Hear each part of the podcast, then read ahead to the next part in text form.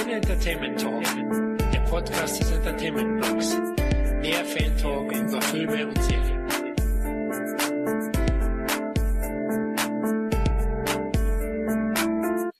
Hallo und herzlich willkommen zu einer weiteren Ausgabe des Cine Entertainment Talks.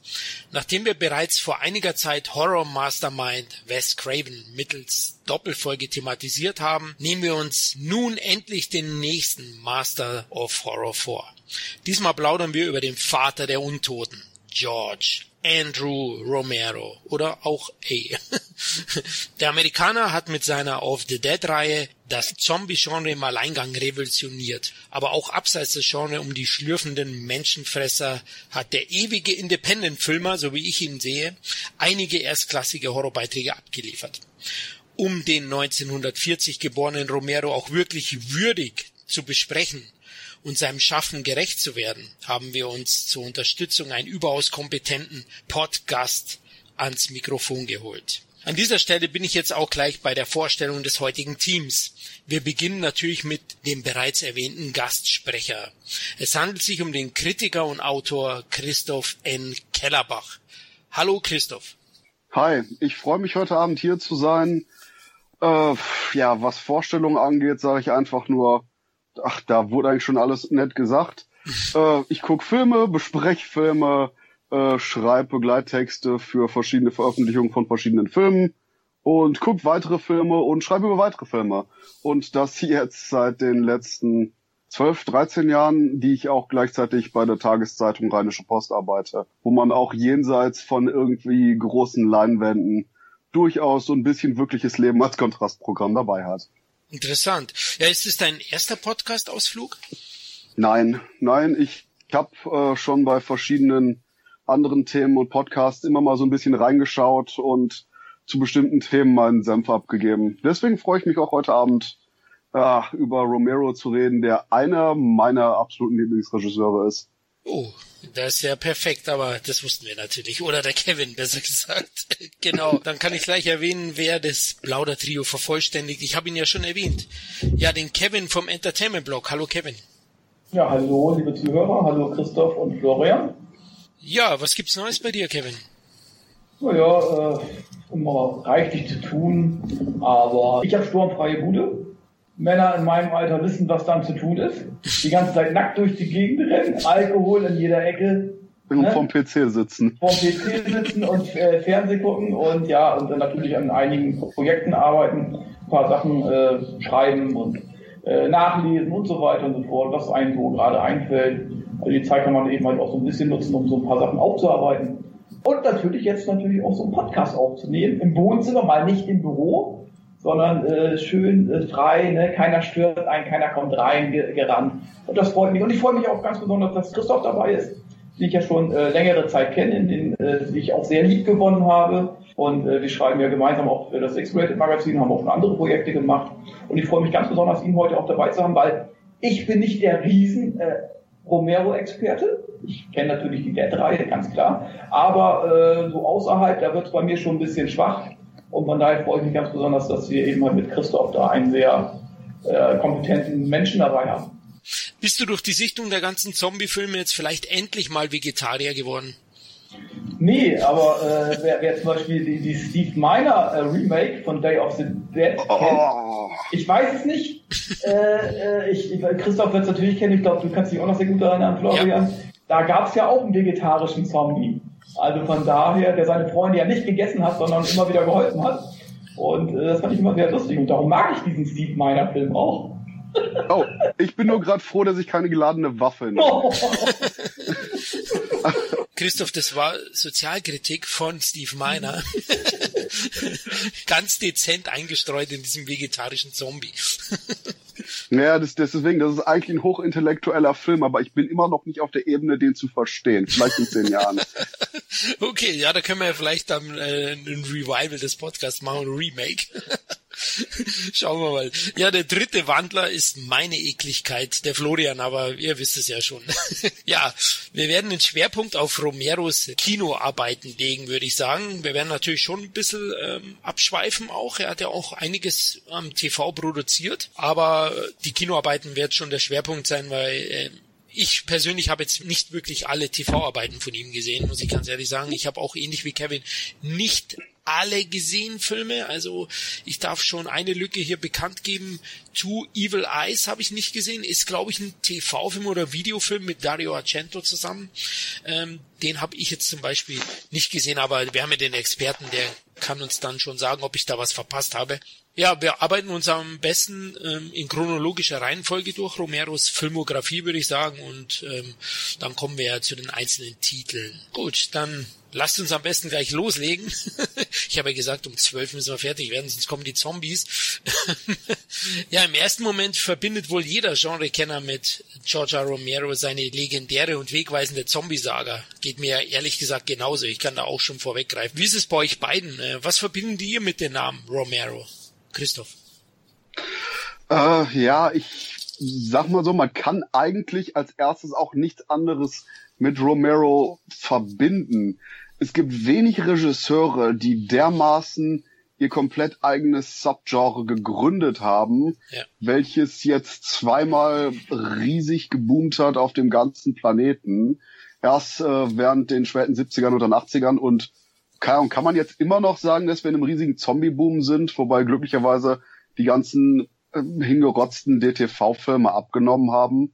Deswegen die letzten 10 oder 15 Jahre waren ja einfach nur immens. Ja. Und all das fußt auf dem, was Romero selber angestoßen hat. Genau, deswegen ist es eigentlich klar, dass man ihn mit dem vergleicht. Ne? Oh, Kevin, bei dir ist es auch wahrscheinlich natürlich mit die Dead-Filme. Ja, klar. Die Dead-Filme, das sind sag ich mal, die Filme, wo ich als erstes mit dem Namen Romero irgendwie in Verbindung gekommen bin. Und von daher ist es auch klar. Aber er hat eben halt auch andere Sachen gemacht. Da kommen wir ja dann auch zu. Und wo er eben halt mal nicht die Zombies hat sprechen lassen, sondern eben halt auch gezeigt hat, dass er auch andere Sachen inszenieren kann. Und auf die Sachen freue ich mich eigentlich besonders. Also und klar, wir haben immer noch, Zombie-Filme sind immer noch gern gesehen, werden teilweise natürlich auch sehr, sehr günstig produziert, wirklich auch hingerotzt, wie es Christoph eben so schön gesagt hat. Aber man hat natürlich auch wunderbare Serien wie The Walking Dead zum Beispiel. Und ja, und sowas kann sich natürlich sehen lassen. Und das zeigt dann eben halt auch, dass Zombie-Filme nicht einfach nur stumpfe, ja, keine Ahnung, Metzelorgien sind, sondern auch wirklich auch ein bisschen tiefer gehen können. Ja, also einen gesellschaftskritischen Subtext baut er ja immer wieder ein in seinem Film oder einen politischen oder einen sozialkritischen. Das ist ja auch das Interessante an Romero, aber ich verbinde natürlich auch hauptsächlich die Zombie-Filme. Ja, bei mir hießen es ja, also wo ich ein Kind war, die Filme hießen ja nicht Dead hier, sondern Zombie. Ich muss ganz offen sagen, der 78er, das war so der erste, den ich gesehen habe von seinen Zombie-Filmen. Ich weiß nicht, wie es bei euch, welchen von den Zombie-Filmen, habt ihr die wirklich in der Reihenfolge gesehen, Christoph? Ich habe mit Night angefangen und Night war auch mein allererster Romero-Film. Der lief, glaube ich, damals, ich weiß gar nicht mal, ob ich den im Fernsehen gesehen habe oder nachts lief oder ob das auf Video war, wo ich irgendwo bei einer Videothekräuberei da drauf gestoßen bin und dachte, das muss ich unbedingt sehen. Aber doch, ich habe glücklicherweise die ganzen absolut chronologisch gesehen. Oh, du Glücklicher. Ja, Kevin, bei dir? Nein, Dawn, bei mir war es Dawn. Auf Video natürlich, die gute alte Videothekenzeit. Ja, war es Dawn. Ja, ja. Eben bei mir genauso, ja. Jetzt muss ich hier vorab natürlich nochmal kurz sagen, bevor ich es vergesse, dass wir hier ausschließlich über die nicht indizierten Filmfassungen sprechen, also die FSK 16 oder 18 Versionen, die es ja zum Glück auch gibt. Von Dawn gibt es, glaube ich, sogar eine FSK 16, oder? Wisst ihr da? Ja. Ja. Wie lang gehen die? Die gehen wahrscheinlich nicht sehr lange. 156 Minuten oder wie lang ging die? Ehrlich, die FSK 16? Oh, nee. oder 148, weil die FSK 16-Fassung, die ich kenne, hatte quasi, ne, stimmt, 156 Minuten war die komplette Ultimate Final Cut-Fassung, meine ich, wo sämtliches Material drin war und das hat man dann, glaube ich, um gut 10, 12, 13 Minuten oder so runtergeschnitten auf ab 16 und so erstmalig geschafft, ich glaube 2002, 2001, seit der Beschlagnahmung damals überhaupt irgendwann mal eine Sache generell ins Kaufhaus zu bringen. Und das war damals auch besonders wichtig, um eben quasi auch normallos darauf hinzuweisen, hey Leute, das existiert noch, weil so zwischendurch ja gut 10 Jahre einfach eine Zeit war, wo es wortwörtlich den Film legal nicht in Deutschland und dass da einfach nur ein richtiger Erfolg war, dass man nach extrem viel hin und her, zigfachem Vorgelege und echt albernen Schnitten, die noch angesetzt wurden, wie zum Beispiel, wo ein Zombie überfahren wird und das Blut ist auf der Scheibe und wird vom Scheibenwischer weggemacht. Ja, das sollten die lieber entfernen. Und selbst die Sachen waren weg. Und das Interessanteste an dem Ganzen ist, dass auf der Story-Ebene es immer noch funktioniert. Oh, ich habe den FSK 16 leider nie angeschaut, also habe ich verweigert, aber gut. Nee, der Punkt ist halt einfach nur, das ist auch noch so ein Zeichen dafür. Natürlich ist der Film ursprünglich anders gewesen, aber auch in der 16er Fassung so, kann man ihn sich gut anschauen, wenn man jetzt nicht unbedingt den Vergleich hat. Und dadurch, das spricht definitiv für Romero als Regisseur. Auch wenn das Ganze leider nicht bei Day of the Dead funktioniert. Aber da greife ich jetzt vor. Okay, ja, das würde ich sogar unterschreiben. Aber kommen wir nochmal kurz zu Romero allgemein als Filmemacher. Ich sehe ihn ja schon eher als Autorenfilmemacher, muss ich ganz ehrlich sagen. Denn zum einen hat er bis 82, glaube ich, für alle seine Filme das Drehbuch geschrieben. Er war da sehr stark. Größtenteils. Ja, größtenteils. Also bei den Zombie-Filmen ja sowieso. Und er hat ja in der Regel auch Independent-Kino gemacht. Also es gab natürlich ein paar Ausreißer. Er hat ein paar Filme dann auch für ein Studio gemacht. Auch sein Comeback dann 2005 mit Land of the Dead eigentlich. Aber in der Regel hat er das Geld sich mühsam zusammensparen müssen und hat dann eben für mich wie ein Autorenfilmer seine eigene Vision umgesetzt. Koste es, was es wolle, meistens. Ja, gut, er hat natürlich auch öfters mal verloren, aber bei Day of the Dead ist ihm das auch ein bisschen zum Verhängnis geworden, dass er kaum Geld hatte, glaube ich. Aber ich sehe ihn eben, er ist für mich unter diesen ganzen Horrorfilmemachern, der Autorenfilmer, der Kunstfilmer, der gesellschaftskritische Filmemacher. Wie seht ihr beide das, Kevin? Ja, doch, klar. Ich meine, man kann natürlich auch viel mehr hinein interpretieren, als er es sich vielleicht vorgestellt hat.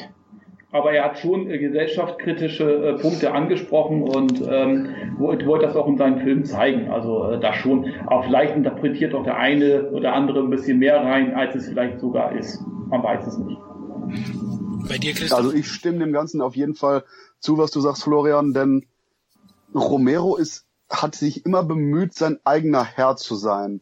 Manchmal fast schon zu viel, was ich besonders bei Land of the Dead interessant fand, da das der letzte wirklich große Studiofilm war, wonach er wieder independent gegangen ist. Ja. Wobei ich im Nachhinein immer noch schade fand, dass das passiert ist, da die Sachen, die Romero ausdrücken wollte, da meiner Meinung nach immer noch extrem gut funktioniert haben und er einfach mit 20 Millionen Dollar plus Budget mehr machen kann als mit 2 Millionen Dollar. Das stimmt, ja. Also da hast du recht. Es wäre interessant gewesen, wenn er nochmal mehr den Weg des Mainstream-Kinos, oder? Gegangen wäre. Aber er hat sich eben nicht dafür wirklich geöffnet, wenn wir ehrlich sind. Aber wahrscheinlich, weil er frustriert war von den Erlebnissen mit den Studios, ne? Wie viele andere Filmemacher. Ja, ich würde sagen, wir starten ja chronologisch mit seiner Filmografie. Fangen wir mal an. Also wir haben ja einen Experten da. Sein Werdegang. Mit 14 Jahren habe ich mir mal so erlesen, dank Google, dass er praktisch begann mit einer Schmalfilmkamera erste Filme zu drehen. Und 58 hat er da sogar einen Award bekommen für eine Dokumentation über Geologie mit dem Namen Earth Button von der Future Scientist of America. Und der hat einen Rahmen eines Highschool-Projekts bekommen. Also es waren so die ersten Gehversuche zum Thema Film. Oder, Christoph? Weißt du da mehr? Ja. Nee, das ist quasi auch das, was ich weiß. Der Punkt ist einfach immer sehr enthusiastisch und hat auch da früh angefangen zu drehen. So wie ich das mitbekommen hatte, war er aber auch immer stets fasziniert von den Schwarz-Weiß-Filmen und so, wie es am Anfang gewirkt hat mit dem höheren Kontrast noch und hat dann angefangen, da eben auch beruflich wollte er daraus eine Karriere machen und hat am Anfang vor allen Dingen eben Sportfilme, Sportkurzfilme, kurze Sachen für Sportschauen und Co. gedreht und war dann allerdings durchaus nachher verzweifelt bzw. frustriert, weil das für ihn quasi eher so eine Art Butter aufs Brot Job war, aber nicht die Art von Erfüllung. Er hat dann auch ein Studium angefangen, in den Fächern Kunst, Design, Theaterwissenschaften, und aus diesem Grund ist er auch nach Pittsburgh gezogen, und das ist recht entscheidend für ihn. Er ist ja, ich glaube, er ist mittlerweile Kanadier, sogar bevor ich jetzt einen Schmarrn erzähle. Ich glaube, er hat die kanadische Staatsbürgerschaft mittlerweile angenommen, aber er war ja sehr, sehr lange in Pittsburgh aktiv, in der späteren Phase. Oder auch zu Beginn, die Zombie-Filme, glaube ich, bei Dawn of the Dead spielt, glaube ich, sogar in einem Pittsburgher Einkaufszentrum. Ja, und ich meine, Mitte der 2000er, irgendwie nach Land of the Dead, ist er, glaube ich, immer mehr dazu gekommen, einfach sagen, jopp, ich wandere jetzt aus. Und ich glaube, 2009, 2010 ist er eben dann komplett weg von Amerika, ab nach Kanada. Und ja, schad drum eigentlich, besonders dieser lokale Flair, dieses ganze Pittsburgh-Gedöns, was sich durch die 70er und auch anfänglichen 80er Jahre zog. Ich fand das eigentlich sehr charmant, weil es war diese Art von lokalem Filmemachen, mit der er eben auch anfing und das fortsetzte, die es heutzutage eigentlich nicht mehr gibt, weil die Art von mittlerem bis eher kleiner Art von Produktion so nur noch sehr selten auch groß vertrieben wird. Ja, das würde ich so unterschreiben. Man sieht auch an seinen, das werden wir jetzt dann sehen an der Filmografie, solche Filme werden heute, glaube ich, kaum mehr gemacht, Also wenn man dann anschaut, da waren ja doch ab und zu dann auch mal ein Studio mit drin, also ich möchte jetzt noch nicht zu viel verraten, aber es gibt den einen oder anderen Film, wo ich echt perplex bin, dass der produziert wurde, so. Auch wenn er sich natürlich oft beholfen hat, aber es gibt den einen oder anderen Titel, wo ich überrascht war, die dann auch große Flops waren leider. Aber da gebe ich dir recht. Ich glaube, heute wirst du dafür gar keinen mehr finden, oder Kevin? Also es wird ja immer schwerer. Naja, also in der heutigen Zeit, solche Filme werden im größten Teil nur noch für den DVD-Markt produziert. Problem ist eben halt, wir haben ja gerade, machen ja selber auch Filme, sage ich jetzt mal. Man sieht eben halt, die großen Verleiher, die wollen eben halt nur noch große Namen. Dem reicht es ja noch nicht mal mehr, wenn nur noch ein John Travolta im Cast ist. Das reicht nicht mehr. Du brauchst einen John Travolta und einen Schwarzenegger und am besten noch einen Bruiser. Dann kaufen sie den Film. Wie will das denn ein kleiner Filmemacher machen, der vielleicht auch noch irgendwelche Namen zu bieten hat in seiner Besetzung, aber die einfach nicht mehr up-to-date sind? Und große Namen, die noch bekannt sind, die kosten auch viel Geld. Nur, ich sag mal so, du kannst noch Geld machen, wenn du, sag ich mal, unter 20.000 Euro produzierst oder über 10 Millionen. Aber alles, was dazwischen ist, kannst du deine Filme nicht mehr refinanzieren. Und darum wird es auch immer schwieriger, solche Filme, gerade auch so Zombie-Filme, zu realisieren. Und wenn du sie realisierst, dann sehen sie auch entsprechend aus und letzten Endes bringst du trotzdem ihr Geld nicht ein. Und im großen Namen, was heißt, du kriegst vielleicht ehemals große Namen, aber selbst die reichen eigentlich nicht mehr, um irgendwie vernünftig Geld noch damit zu bekommen. Das ist einfach, das wird immer schwieriger. Ich sag mal so, entweder ganz klein oder ganz groß. Ja. Die Mitte verschwindet langsam. Dieses kleine Art von Filmemachen war eben das, was besonders dann eben in den 50er, 60er Jahren so geboomt hat und woran eben auch Romero selber gewachsen ist. Nachdem er dann eben beim Nachrichtendienst war und dafür seine meistens sportschauartigen Clips gedreht hat, gab es auch eben diese ganze Kultur da drum, wo auch kleinere Filme mit einem extrem geringen Budget, aber quasi einem guten Titel und einem guten Poster durchaus auch auf die Leinwände kamen, in die Drive-Ins und Co., dass sowas auch nicht nur gezeigt, sondern auch gesehen werden wollte. Genau. Und das ist das, wo teilweise nicht nur die eigentliche Industrie zu bekritisieren ist, sondern auch die Zuschauer, die eben heutzutage oftmals 100 Millionen Dollar hinter einem Film brauchen, oder die sagen halt, oh, das sieht aber aus wie Trash. Und von daher, Romero hatte da genau den richtigen Zeitpunkt damals, Anfang der 60er, wo er auch seine Produktionsgesellschaft gegründet hat, wo eben er das Ganze überhaupt ziehen konnte. Sowas wie Romero kann es heutzutage eigentlich leider nicht mehr geben. Ja, die Industrie lässt es nicht mehr zu. Oder ich sag mal, das Publikum auch. teilweise, also so wie es erzogen wird, ja, gebe ich dir recht, das ist echt schwierig. Ja, da sind wir gleich mittendrin und fangen gleich an. Du hast ja schon die Werbespots erwähnt und die Lehrfilme, die er dann so gemacht hat nach seinem Studium, und 1968 hat er dann seinen ersten Film hingelegt. Er ist 40 geboren, also 28 war er so um den Dreh, und hat dann einen Horrorfilm gemacht, von denen, wo wir gerade erzählt haben, die es schwer haben heutzutage. Für $114.000, die hat er sich, glaube ich, geliehen, oder, Christoph, irgendwie zusammengeliehen, oder? Ja, das war hier durch die Produktionsgesellschaft, die er gemacht hat, quasi 10 Leute, die alle zusammen in den Pott geworfen haben, dann noch im Bekanntenkreis und Co. gefragt haben und so mit Ach und Krach eben das Geld zusammenbekommen haben und dann gesagt haben, ja, jetzt setzen wir uns mal hin und hoffen, dass nichts schief geht. Und oh mein Gott, gingen Sachen schief dabei. Einige Sachen, vielleicht abschließend Night of the Living Dead, über den wir jetzt reden, weil heutzutage verdient er kein Geld mehr damit, glaube ich. Der ist, glaube ich, Public Domain mittlerweile, oder? Nee, nee? Das ist noch viel schlimmer. Oh. Der Gag war nämlich, dass sie quasi das Geld zusammen hatten und ich bin jetzt mal so dreist und reiß das kurz ab, dass es gab einige Probleme bei dem Produktionshaus, was man für Night of the Living Dead gefunden hat.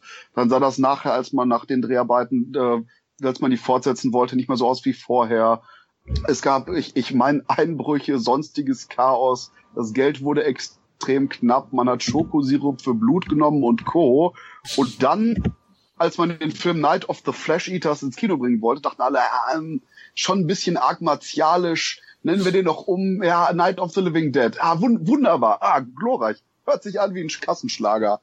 Problem war, dass damals das Copyright auf dem Print des Films sein musste und gleichzeitig auch man den Namen selber copyrighten musste. Und ja, Romero hatte den Film copyrighted. Den Film Night of the Flesh Eaters. Und als der Night of the Living Dead ins Kino kam, dachten alle, oh, cool, da können wir einen Kuchen von abhaben. Und das war im Endeffekt dann etwas extrem frustrierend für alle Beteiligten. Weil, ja, das gesamte Geld, das Night of the Living Dead abgeworfen hat, da im Endeffekt nie was wirklich draus wurde. Deswegen auch seit dem Aufkommen von Heimkino, Möglichkeiten und Co. jeder, der wollte, den Film einfach, wie er lustig war, auf den Markt brachte.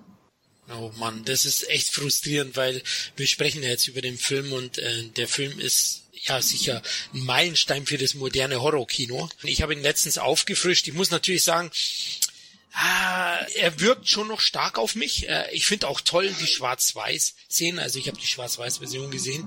Gibt, glaube ich, schon eine kolorierte mittlerweile ja auch schon. Und der Film wirkt auch immer noch und bedrückt einen.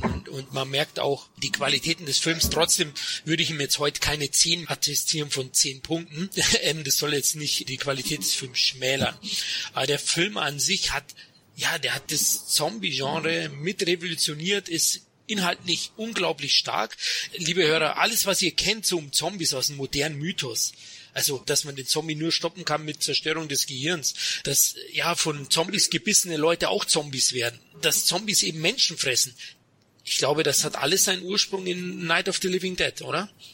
Ja, wobei, da habe ich noch einen Zusatz, lustigerweise, das hatte ich gerade vergessen, Night of the Flesh Eaters selber war auch noch früher ein Titel, was dann auch dazu schön führt, dass nämlich Zombie-Filme auch durchaus vorher schon populär waren, seit den 30ern.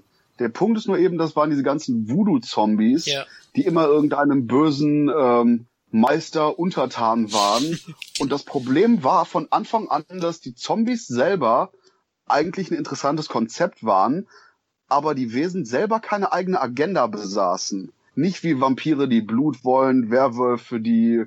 Gut, die wollen nicht wirklich was, aber die haben den vollen Mond und sonst was. Die hatten keine eigene Mythologie. Und genau das ist eben Romero gelungen, weswegen auch selbst jenseits der Tatsache, dass er einen wirklich guten Film gemacht hat, allein die Neuerfindung des Zombies an sich das Ganze auch retrospektiv so erfolgreich hätte machen können. Und eben das war so frisch, so neu, und besonders in der Heftigkeit, die Romero da hatte, eben eigentlich unbekannt für die damalige Zeit.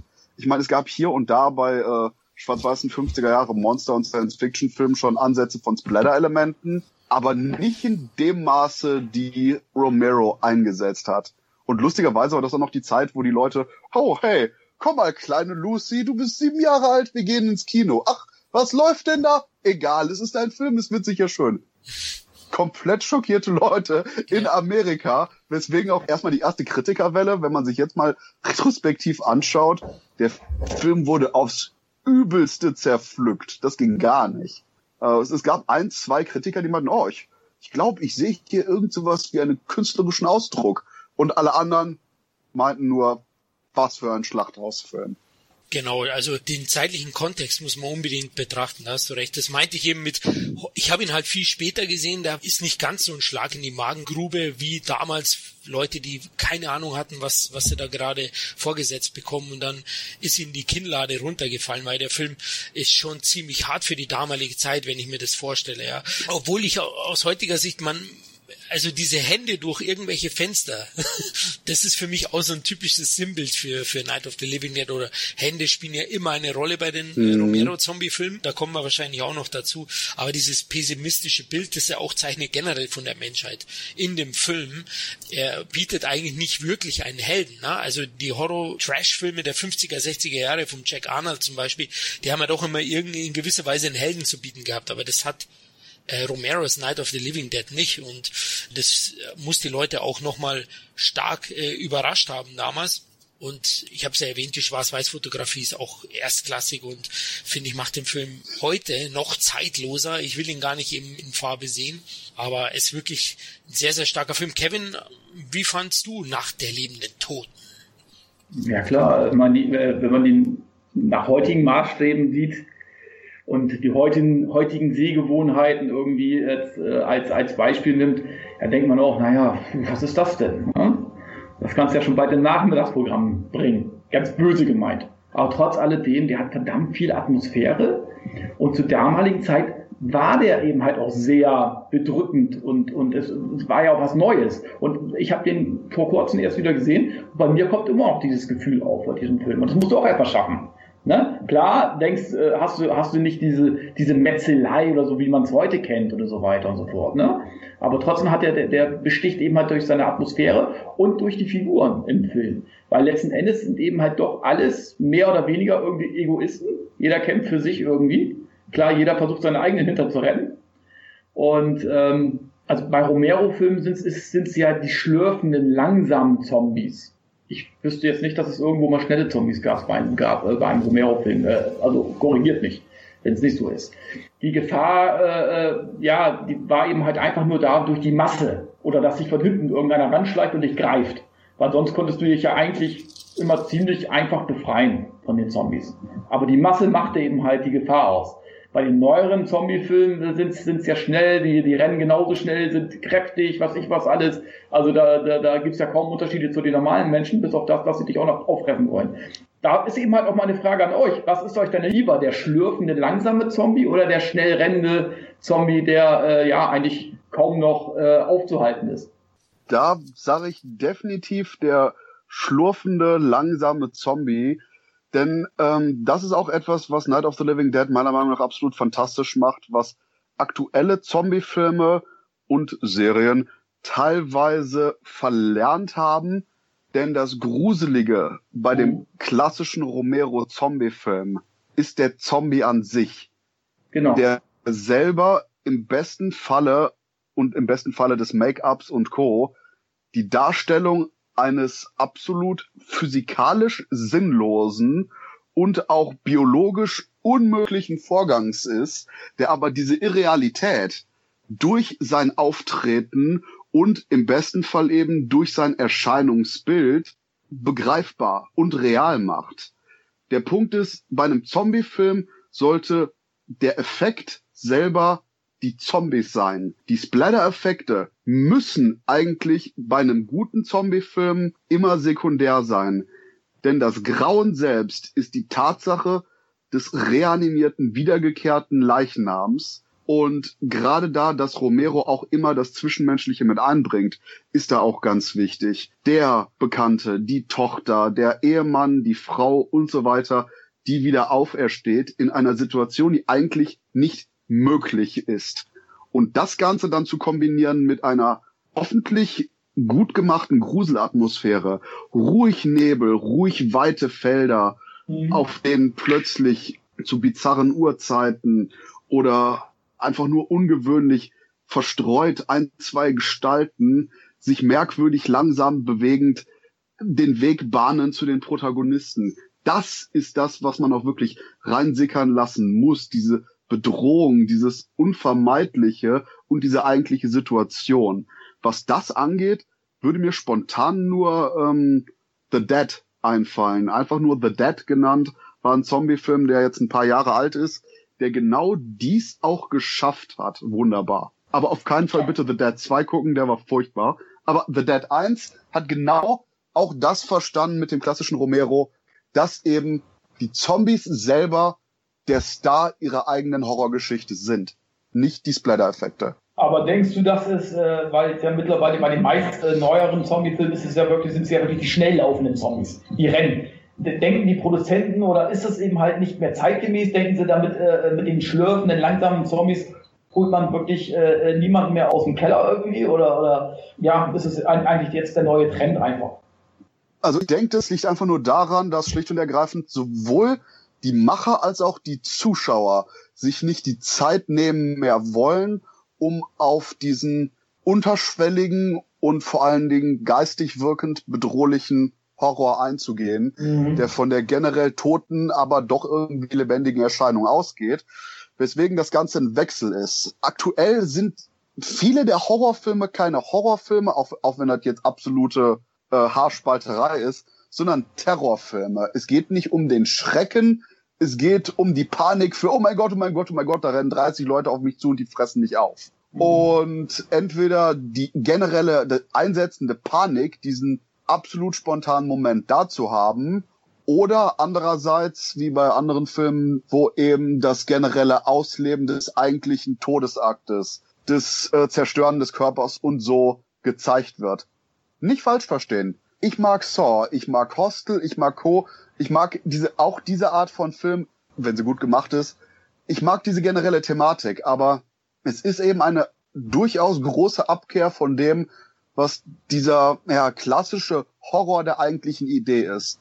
Weg von dem Zerfleischen und mehr hin zurück zu der wirklichen, man braucht einfach die Ruhe der Inszenierung dabei und vor allen Dingen, und ich denke, das ist noch viel weniger gegeben, die Ruhe des Zuschauers, sich darauf einzulassen. Um kurz zu The Dead zu kommen, zum Beispiel die größten Kritiken, die The Dead bekommen hat, war, der Film ist langweilig, da passiert nichts. Ich denke, das ist auch das, was viele Leute heutzutage über Night of the Living Dead sagen würden, weil einfach der Film sich durchaus eben Zeit nimmt, die Bedrohlichkeit und allein die Unmöglichkeit der Situation aufzubauen, während heutzutage eben, wenn nach einer halben Stunde nicht irgendein großer Splatter-Effekt abgefeiert wurde, die Leute bei Netflix den nächsten Film suchen. Ja, bei mir ist es ähnlich, Kevin. Also ich stehe auch mehr auf die schlürfenden Zombies, nicht weil ich schon ein ziemlich alter Mann bin und nur in der Vergangenheit lebe, sondern ich finde auch eben diese subtile Inszenierung, das hat der Christoph, glaube ich, hoffe ich, so ähnlich gemeint, also dieses langsame Herangehen der Situation auch, die Ausweglosigkeit, die man ja auch erstmal wirken lassen muss. Ja, ganz genau. Genau. Und ähnlich subtil wie Romero die Zombies einstreut, tut er auch immer Botschaften einstreuen. Recht subtil, finde ich. In seinem ersten Werk ist es ja, würde ich schon sagen, latenter Rassismus, gegenüber dem Harry Cooper, dem farbigen, Anti-Helden des Films. Da sehe ich schon ganz klar dann auch gesellschaftskritische Töne, die zu der Zeit natürlich 1968 auch ein Riesenthema waren. Leider großteils auch heute noch ein Thema ist in den USA oder wo auch immer. Sehr schade. Und das baut er ähnlich ein. Ich möchte noch ganz kurz sagen, weil du The Dead gelobt hast. Ich würde sagen, dass die Serie, ich weiß, du wirst es jetzt nicht hören wollen vielleicht, aber The Walking Dead in ihren besten Momenten für mich auch Romero-Qualitäten hat, in ihrem besten Absolut. Moment. Ja? Okay. Absolut. Gut, in der aktuellen Staffel nicht, aber es gibt da also wirklich sehr, sehr starke Momente auch in der Serie. Oh, dann sind wir ja einer Meinung, ich war mir jetzt nicht sicher, aber da gibt's ja auch schlürfende Zombies sozusagen, also die sind ja da auch langsam Aber Night of the Living Dead, ach, Story haben wir gar nichts gesagt, aber ich glaube, einen Satz brauche ich dafür, oder? Also eine Handvoll Leute sind in einem Haus gefangen, liebe Hörer, umzingelt von lebenden Toten, und es geht der Kampf gegen die Zombies los, aber eigentlich ist der Kampf gegeneinander noch viel schlimmer.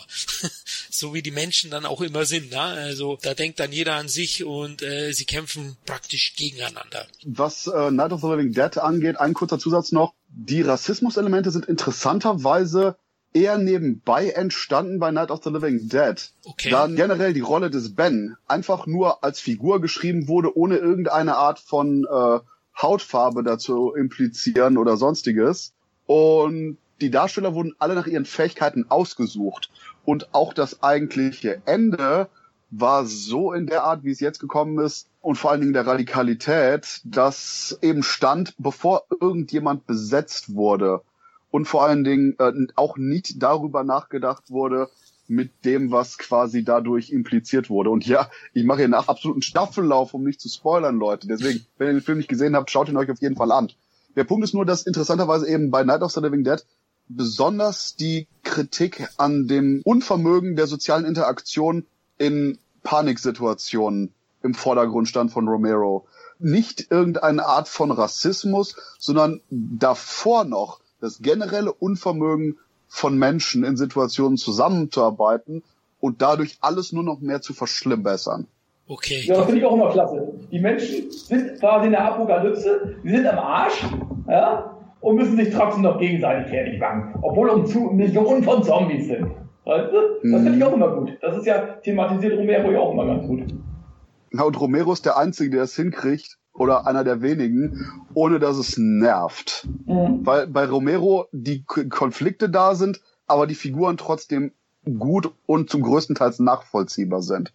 Ja, Christoph, in einem späteren Film kommen wir, glaube ich, zu einem Streitgespräch. Da geht's uns dann wie bei Night of the Living Dead, da arbeiten wir beide nicht mehr zusammen, weil da gibt's ein paar Figuren, da kann ich es nicht so ganz nachvollziehen, aber kommen wir noch dazu. Müssen wir eigentlich noch zu Night of the Living Dead viel sagen, außer unbedingt anschauen, es ist eigentlich die Keimzelle des modernen Zombie-Films. Ich will es jetzt mal so rausklatschen. Das klingt einfach gut, liebe Hörer. Also den muss man gesehen haben. Ich denke auch in Sachen Spannung und Suspense ist der vielen aktuellen Genrevertretern noch weit überlegen. Also der Film, der nimmt dich wirklich mit, auch euch heute noch. Und du hast recht, sehr gut, Christoph. Spoiler vermeiden wir heute, weil wir denken zwar, die Dead-Teile haben viele gesehen, aber viele der Romero-Filme, glaube ich, erstens sind die gar nicht so einfach zu bekommen, und zweitens sind die bei vielen auch nicht auf dem Radar, glaube ich, heutzutage mehr. Also nach der lebenden Toten, was für ein Debüt. Und ja, es hat doch 4 Jahre gedauert, und jetzt muss ich schon Mut zur Lücke sagen, liebe Hörer. Season of the Witch von 1972. Hatten wir davor nicht noch There's Always Vanilla? Du hast recht, jetzt wo ich hier hinschaue, den habe ich natürlich gar nicht aufgeschrieben, weil der mir überhaupt nichts sagt. Aber sag doch, wie ist denn der? Oder wie sind die beiden Filme? Ich glaube, Kevin, du hast ja auch nicht gesehen. Nein. There's Always Vanilla ist bei mir auch schon länger her, ist eher ein Beziehungsdrama, wobei manche Szenen auch witzig sein sollen, meine ich. Und ich habe nur noch, vorhin, als ich ihn wieder mal eingelesen hatte, die lustige Anekdote gesehen, dass anscheinend Romero extrem erzürnt war über den Drehbuchautor, der eigentlich gar keinen Bock auf den Film hat und nach der Hälfte der Drehzeit abgehauen ist. Und das Fazit, an das ich mich erinnere, ist, so wirkt der Film auch. Okay. Und danach Season of the Witch. Ach, Kevin, hilf mir mal auf die Sprünge, denn jetzt habe ich gerade eine Frage. Wie hieß 90er Jahre? 4 junge Schülerinnen, Highschool, die Hexen Gedöns machen, war ziemlich erfolgreich. Weißt du, welchen Film ich meine? The Craft? Genau. Ah. Ja, das war quasi The Craft. Ohne Budget, nicht an der Highschool und nur mit einer Frau. Okay. Also alles ein bisschen kleiner, weniger. Und da ist das Problem, es gibt anscheinend zig Schnittfassungen. Es war von der Produktion her, ich meine nachher die erste Schnittfassung war irgendwie 130 Minuten lang oder so. Wobei ich die auch nicht gesehen habe, sondern eine von den kürzeren, die ich meine 80 bis 90 Minuten ging. Dann wurde überall dran noch rumgeschnibbelt und Woran ich mich erinnere, war, dass Romero sagte, dass wenn er einen Film remaken könnte, den er selber gemacht hat, der es war, weil er eigentlich das Konzept sehr mag von einer Frau, die halt typisch Ehemann blöd, Leben blöd, Freunde blöd und dadurch darauf kommt, sich als Hexe zu betätigen, beziehungsweise in gewisse Zirkel landet und hat etliche atmosphärische Einstellungen, die auch retrospektiv dann an Night of the Living Dead und Co. erinnern.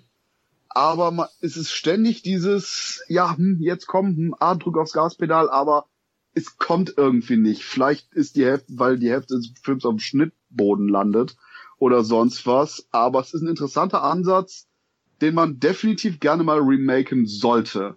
Ansonsten eben ein weiterer Versuch, der zeigt, Romero kann schön bebildern, aber hatte hier wiederum echt Probleme hinter den Kulissen. Okay, der Film hat auch keine große Rolle gespielt, ne? Gibt's den auf DVD in Deutschland? Nee. In Deutschland meine ich nicht. Nee. Okay. Also nicht, dass ich wüsste da. Wobei, wenn der Film eine Rolle gespielt hat, dann in dem Paranoia von Romero, was Produzenten und Geldgeber angeht. Ja, das kann ich mir gut vorstellen, ja. Da hat's angefangen. Oder schon vielleicht gleich mit dem ersten Film, Night of the Living Dead, was der erzählt, ging's auch drunter und drüber. Genau. Ein Jahr später hat er seinen nächsten Film gedreht und dieser Film, der wurde mittlerweile auch schon geremaked, ja, wie einige seiner Filme. The Craziest heißt der von 1973. Ich würde jetzt mal sagen, The Craziest ist ein gesellschaftskritischer Katastrophenthriller, der mich teilweise schon auch an Dawn of the Dead erinnert, wenn ich ehrlich bin. Oder liege ich da falsch, Christoph? Nee, The Crazies ist der absoluten Vorentwurf für Dawn of the Dead. Und ich habe durchaus eine Schwäche für den Film, auch wenn ich von vielen Freunden und Co. da manchmal für verarscht werde. Denn das Problem ist schlicht und ergreifend, The Crazies sieht man wiederum das extrem geringe Budget sehr, sehr, sehr, sehr, sehr, sehr, sehr deutlich an.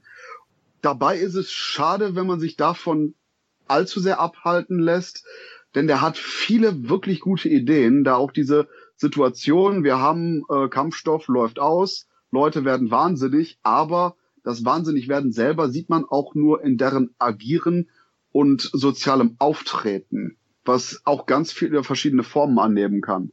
Und diese Situation wird sowohl aus der Sicht der eigentlichen Bewohner geschildert, die überleben wollen, als auch aus der Sicht des Militärs. Und das ist das, was ich sehr interessant finde, denn bei den Bewohnern hat man dieses typische Survival-Horror, was auch durchaus Elemente von späteren Dawn of the Dead und Co. enthält.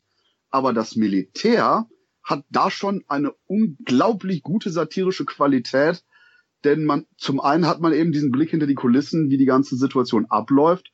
Zum anderen wird aber quasi auch die Unfähigkeit des Militärs dabei ziemlich gut gezeigt. Dieses, machen wir das? Nein, da muss noch der General was sagen. Tun wir das? Nee, das ist zu spät, den können wir nicht aus dem Bett klingeln. Und gerade durch diese verschiedenen Ränge, die abgelaufen werden müssen, durch die verschiedenen Prozedere, die eingehalten werden müssen, dass das extrem feine satirische Elemente beinhaltet.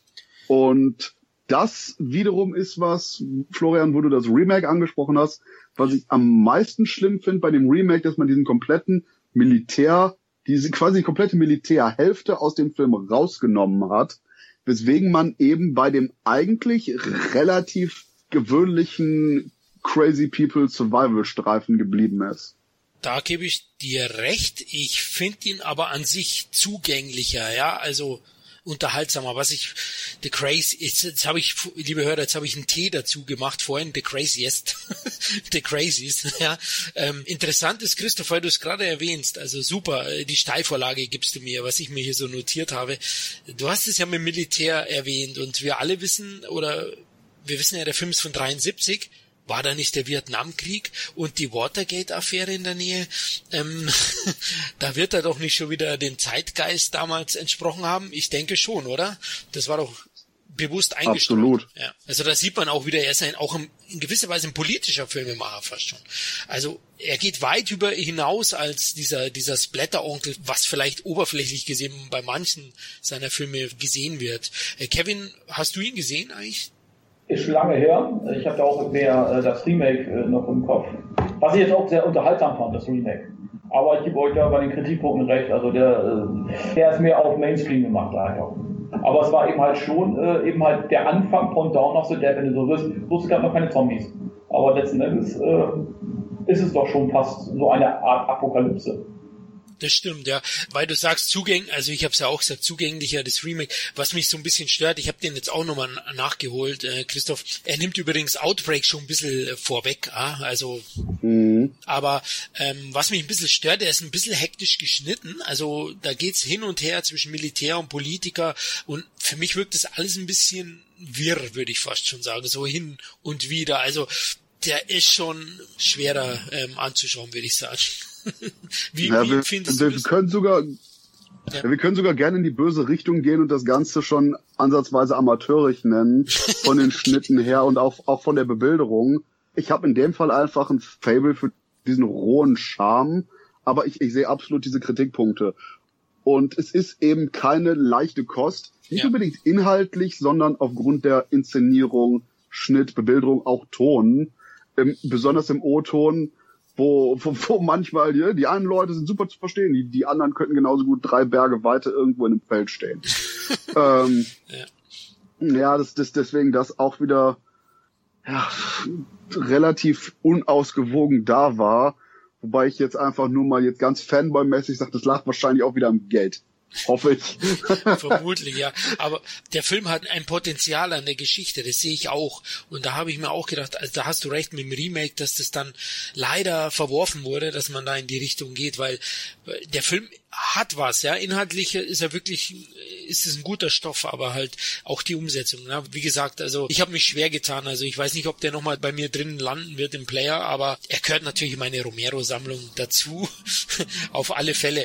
Aber ich wäre jetzt mal so bei 6 von 10 gewesen. Was würdet denn ihr so geben? Wollt ihr überhaupt Punkte bewerten? Was Punkte angeht, ich habe meinen Spaß an Punkte vergeben, aber das kommt bei mir auch ziemlich auf die Tagesform an.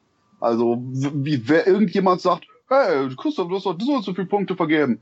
Relax. Meine Punkte sind eher so eine Art Tagesformansage. Also deswegen, ich nehme das Ganze nicht so sehr ernst, aber 6 von 10 kann ich durchaus schon unterschreiben, weil es ist halt objektiv gesehen ziemlich holprig. Ja. Wobei eine Sache, da wollte ich jetzt gerade eben noch reingerätschen, sorry Kevin, weil ich dich gerade radikal abschneide hier.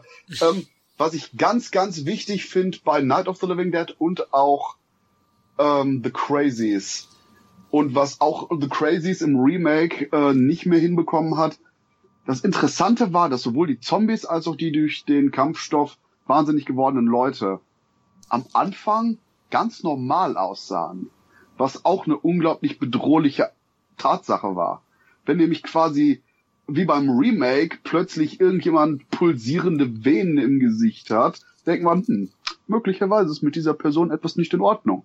Wenn man aber ganz normal auf irgendjemanden trifft, den man sonst so jahrelang im Alltag gesehen hat und der, anstatt zurückzugrüßen, wortlos eine Axt nimmt und einem hinterher rennt, ist das viel bedrohlicher, wenn man nicht eben dieses riesige Warnzeichen hat. Achtung, ich habe ein Pustelgesicht. Da hast du recht, ja. Habe ich jetzt gar nicht so gesehen. Ja, Kevin, wie fandst du ihn noch? Naja, wie gesagt, also objektiv, da gebe ich euch recht. Das ist schon hart, sich das mittlerweile anzugucken, ja. Aber inhaltlich, und man muss eben halt auch immer wieder sagen, Respekt vor Romero, weil er konnte solche Stoffe ja auch mit dem Studio, konntest du sowas nicht machen, kannst ja heute kaum machen. Ja, mit dem Studio. Du kannst eben halt sowas nur als Independent-Film machen. Ne? Und dann hast du eben halt einfach auch limitierte Möglichkeiten vom Budget her. Und von daher muss man ihm das auf jeden Fall schon mal zugutehalten. Das gibt bei mir schon mal extra Punkte. Ja? Auch wenn natürlich optisch sich das mittlerweile nicht mehr schön anzugucken ist. Es ist schwierig, sich den Film anzugucken. Man muss sich wirklich nur auf die inhaltlichen Dinge konzentrieren, sage ich mal. Aber es ist natürlich nicht so einfach. Aber 6 bis 7 Punkte würde ich auch noch geben, ganz klar. Ja, eigentlich müsstest du fast noch mehr geben, Kevin, ja. Weil die Anzüge, genau, Kevin, gib mehr. Die Anzüge erinnern doch ein bisschen an einen Film, da warst du, glaube ich, involviert. Atomic Eden. Oh mein Gott, das Rip-Off habe ich ja jetzt erst bemerkt. Kevin. Kann man sehen, auch da ist man inspiriert worden. Ne? Also, und das ist ja auch das Schöne bei solchen Klassikern. mehr oder weniger immer wieder werden solche Klassiker, auch wenn man die heutzutage nicht mehr so kennt oder die Allgemeinheit nicht mehr so kennt oder auch teilweise nicht mehr zu schätzen weiß, wir wissen sie zu schätzen, aber viele andere eben halt nicht. Aber trotzdem ist es eben halt so, dass in vielen neuen Filmen Teile von diesen Filmen drinstecken. Was aber eben halt auch viele nicht wissen. Ne? Aber das ist einfach so. Da eine kurze Ausrufezeichen. Wenn wir bei Dawn of the Dead ankommen, bitte nochmal auf das gleiche Thema erinnern. Da habe ich noch eine super Anekdote zu. Okay, ich versuch's nicht zu vergessen. Gut, als nächstes kam dann 1900, jetzt musst du mir helfen, Christoph, ich habe nämlich die Fernsehproduktion nicht so wirklich im Kopf. Ich wäre jetzt schon bei Martin, 77, aber ich glaube, er hat noch ein bisschen was gemacht nebenher. Ja, zwischendurch waren mehrere Sportdokumentationen. Es war eine Auftragsarbeit und das war's. Magic at the Roxy war ein TV-Special von 1976, von dem ich keine Ahnung habe. Hier kann ich komplett sagen, böser Fan, nicht gesehen. Und ja, dann wären wir bei Martin. Oh, und Martin, habe ich auch nochmal nachgeholt, ist für mich jetzt im Nachhinein bei der Retrospektive der unterschätzteste Romero. Ist wirklich eine kleine Perle, muss ich sagen. Ich war echt überrascht. Also der ist natürlich völlig im Schatten der großen Zombie-Filme. Also ich wüsste jetzt in meinem Umfeld, glaube ich, keinen, der den Film überhaupt je gesehen hat. Ja, also ich habe ihn, ja. Also es gab mal eine schöne DVD-Edition, die habe ich mir dann geholt. Der ist auch sehr schön aufgelegt worden. Na Christoph, du hast den wahrscheinlich auch in deiner Sammlung? Ja, klar. Ja. Kevin, du hast ihn im Kopf, oder? Nee, ich habe noch nicht mal gesehen. Darum frage ich, ob du die in der Sammlung hast. Dann leih ich mir ihn aus. Oh. Ja, das muss ich ganz ehrlich sagen, ich weiß, dass der wird allgemein irgendwie geschätzt, der Film irgendwo, aber ich habe ihn leider nie gesehen, weil ich auch irgendwie nie an die DVD oder so oder an die Videokassette gekommen bin. Okay, ja, also ich habe ihn eben auch erst auf DVD nachgeholt. Christoph, du hast ihn wahrscheinlich auch erst später gesehen, natürlich. Ich habe den auch erst als DVD gesehen, als herauskam erstmals bei uns. Ohne groß auf den Inhalt einzugehen, ich würde vor allen Dingen sagen, ein bittersüßer Film, wobei ich jetzt mal ganz deutlich sagen muss, dass ich anscheinend eine zu große Pussy bin, denn der Film bedrückt mich jedes Mal irgendwie, wenn ich den schaue, wo ich dann sage so, boah, ja, gut, in 5 Jahren denke ich dann nochmal drüber nach, den zu schauen. Ich weiß auch nicht, der Film hat so eine melancholische Traurigkeit, die da mitschwingt, trotz der durchaus regelrecht humorvollen Elemente, die da auch vorkommen. Aber ja, es ist auf jeden Fall der Film von Romero, wo die Emotionen und das Zwischenmenschliche auch bedingt durch eben eine außergewöhnliche Situation richtig gut funktionieren. Und ich würde sogar sagen, bis jetzt am besten in seiner Karriere funktionieren. Denn das Zusammenspiel der Charaktere, das generelle Auftreten der Figuren ist hier einfach schon richtig groß. Aber der Film ist auch wenig zugänglich, ne, Christoph? Denkst für die Masse, der ist ja schwermütig, du hast es ja auch schon angesprochen, er hat ja schon mehr Dramazüge, als dass es ein Horrorfilm ist. Ja. Finde ich, also er ist wirklich sehr... Absolut. Ja, und ist, glaube ich, schon auch ein bisschen sperrig für die breite Masse. Aber inhaltlich ist er auch wieder erstklassig. Ja, schade, Kevin, dass du... Den muss ich dir wirklich mal leihen, weil den musst du mal gesehen haben. Ne? Ich glaube, er hat natürlich schon auch ein paar grelle Splatter-Effekte. Ich glaube, da ist auch Tom Savini schon involviert gewesen. Das ist eine sehr gute Frage, die ich weiterleite. Kevin, was sagst du dazu? Das ist eine sehr gute Frage. Ne? Aber ich habe den Film ja nicht gesehen und ich habe mich auch nicht mit den Credits beschäftigt. Also ich hätte es mir mal aufgeschrieben, dass er drin ist. Also ich denke mal, das ist ja ein alter Romero Bekannter. Also ich weiß nicht, was das Zusammenarbeit mit den die beiden begonnen hat. Aber es kann ja sein, dass es da schon angefangen hat. Also oder vielleicht auch schon vorher. Also die haben ja viele Sachen zusammen gemacht. Ja, eigentlich sollte Savini auch eigentlich die Effekte für Night of the Living Dead machen. Aber dann war es Ciao Amerika, Hallo Vietnam für Savini und das war dann da ein Problem, weswegen er nicht mitmachen konnte. Ja, bei Martin war Vietnam definitiv vorbei und ja, deswegen kann auch sehr gut sein, dass da Savini am Start war. Genau, also Martin 77, Christoph war auch, ich glaube, kein Erfolg, ne? Also hat Romero... Na, eher wieder so ein Ausschluss der Öffentlichkeit, wobei hier interessanterweise für den Film die Kritiken deutlich netter waren als noch vorher, weil vielleicht auch, weil eben die Gangart ruhiger war. Ich sage jetzt mal ganz böse, die Kritiker den besser verstanden haben und auch die Ansätze besser nachvollziehen konnten, als bei der durchaus bösen Gesellschaftskritik und teilweise Action, die vorher da war. Ja, denke ich auch. Das wird sicher ein Grund gewesen sein. Ja, die Geschichte des Halbvampirs Martin, der wird auch wirklich sehr eindringlich gespielt von John Appless, glaube ich, heißt er. Die ist halt nun mal für die breite Masse, glaube ich, schwierig zugänglich, aber wer sich darauf einlässt, bekommt wirklich ein Drama mit Motiven des Vampirismus, das einen sehr, sehr bedrückt, aber auch, glaube ich, nachhaltig im Gedächtnis bleibt. Also Martin würde ich euch allen auch mal empfehlen. Ist, glaube ich, ich weiß gar nicht, ob es die DVD wirklich aktuell noch gibt, aber die wird man wahrscheinlich schon irgendwo noch schießen können. War das auch Independent oder war das sogar ein Studio? Nee, ne? Auch Independent, meine ich. Ja, Independent. Ja, er hatte zwei Filme, die weniger erfolgreich waren, die mittlerweile zwar durchaus geschätzt werden und deswegen, ich glaube, Martin soll ja vielleicht auch noch ein Remake bekommen. Ist auch immer wieder so ein bisschen im Gespräch. Dann hat das eben wieder gute alte Sylvester Stallone gemacht und ist zu seiner Reihe zurückgekehrt.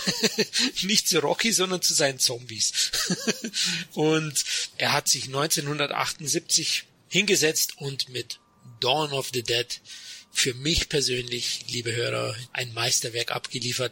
Ist für mich persönlich immer noch der beste Romero-Film und der vermutlich auch beste Zombie-Film aller Zeiten. Ist meine Meinung. Wie siehst du das, Christoph?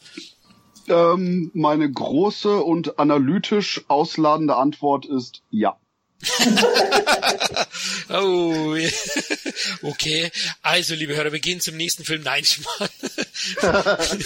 Kevin, Zombie 78, für dich war, ich glaube, du siehst ihn nicht als Meisterwerk, oder doch? Boah. Also ich sehe ihn noch als besten Zombie-Film, die zumindest von denen, die ich gesehen habe. Ich kann mir kaum vorstellen, dass es da irgendeinen besseren gibt, weil das ist eigentlich, ich will jetzt nicht sagen, die Mutter aller Zombie-Filme, da gab es ja schon vorher Light of the Living Dead, aber für mich zählt irgendwie, ist es Dawn of the Dead irgendwie. Das ist, der hat Action, der hat Tiefgang, der hat gute Figuren, tolle Kulissen auch. Wenn du überdenkst, das ist ja auch ein Independent-Film, ne? Ich weiß gar nicht, wie teuer war, knapp 1 Million. Schlag mich fest. Ja, ich meine 1,5 Millionen. Ja. Na, und das war ja auch ein Riesenerfolg. Er hatte, ich meine, über 3 Millionen Zuschauer in Deutschland. Unfassbar, ja. Stimmt. In den Kinos, Wahnsinn, ne? Um später dann indiziert zu werden. Also das ist auch spannend irgendwie. Ne?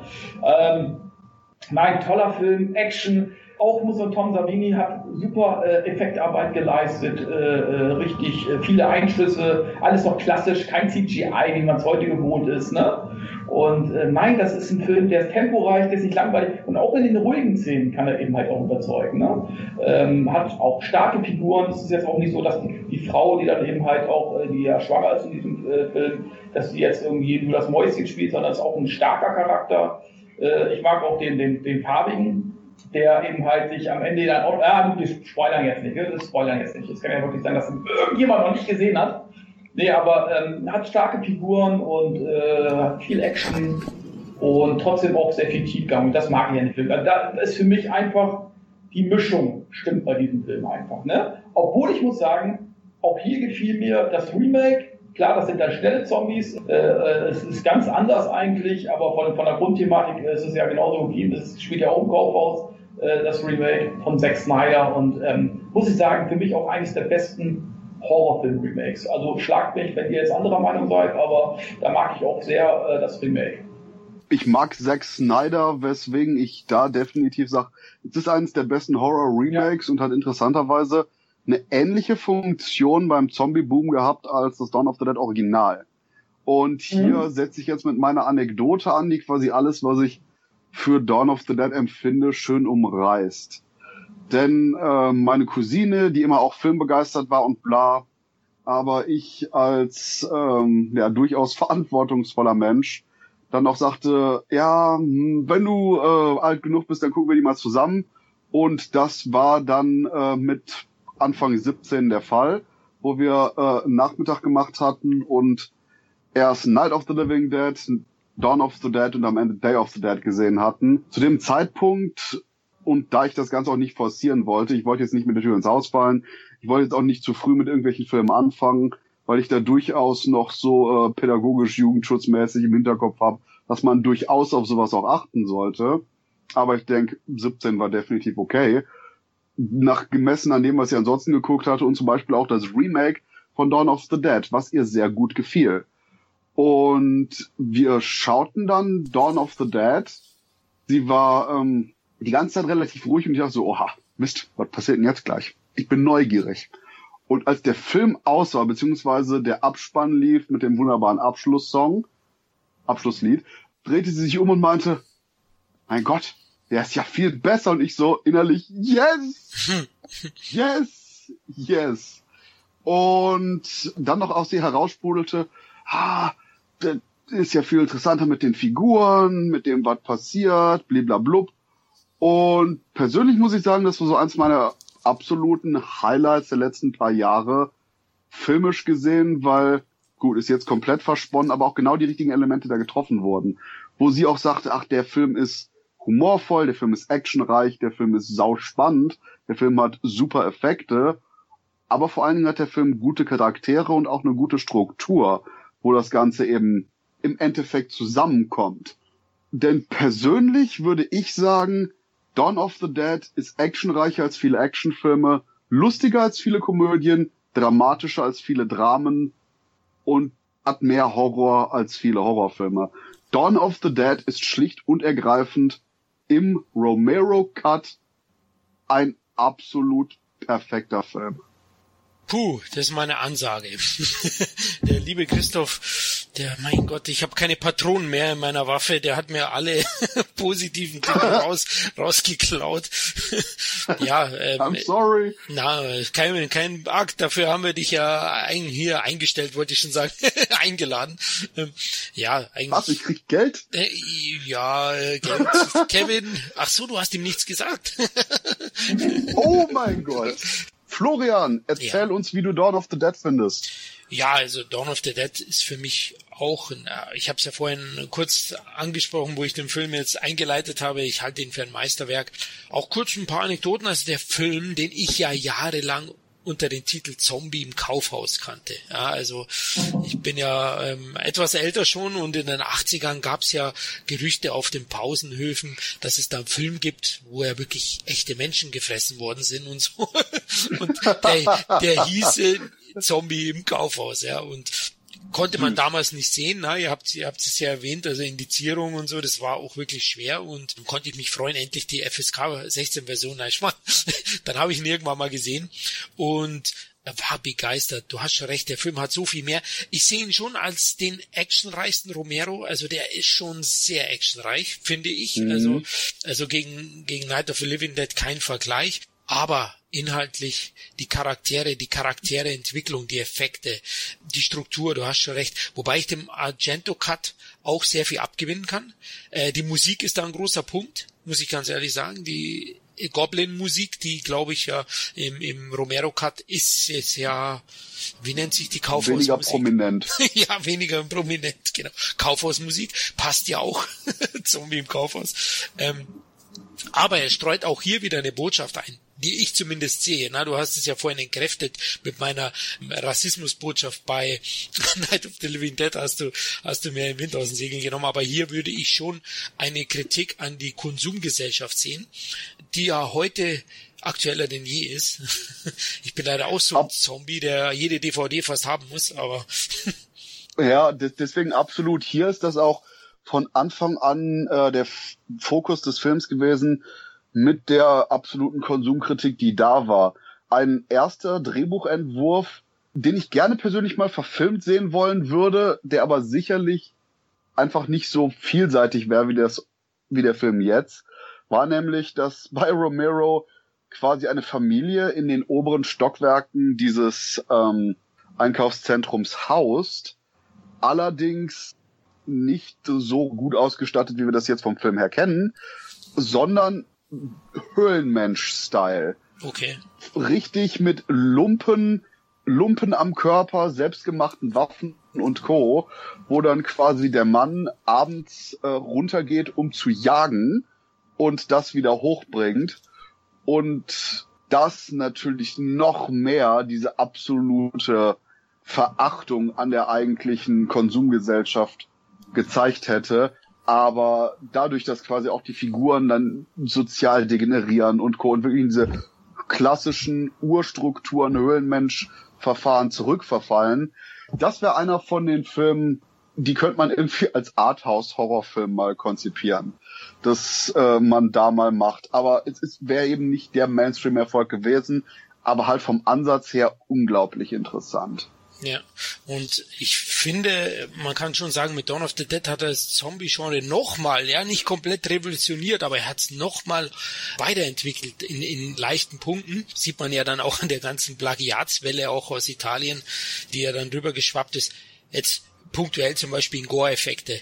Ich habe mal mit Leuten geredet, die den damals im Kino gesehen haben. Wir reden hier jetzt 1979 in Deutschland. Und in einer der Szene siehst du, wie der eine, ich glaube ein farbiger Zombie ist es, der seiner Frau, die ihn umarmen will, in dem Hausgang gleich mal ein Stück Schulter rausreißt. Und das muss die Leute, oder den ich eben kannte, schockiert, ja, umgehauen. Die Gore-Effekte waren dann nochmal viel expliziter wie in Night of the Living Dead. Und ich glaube, dass er schon den Gewaltlevel, weil der Film ja sehr erfolgreich war, in dem Mainstream-Bereich nach oben geschraubt hat. Ja, also es kamen ja dann unzählige Filme und es wurde immer weiter die Gewalt nach oben gedreht. Tanz der Teufel hatten wir im Evil Dead Podcast besprochen.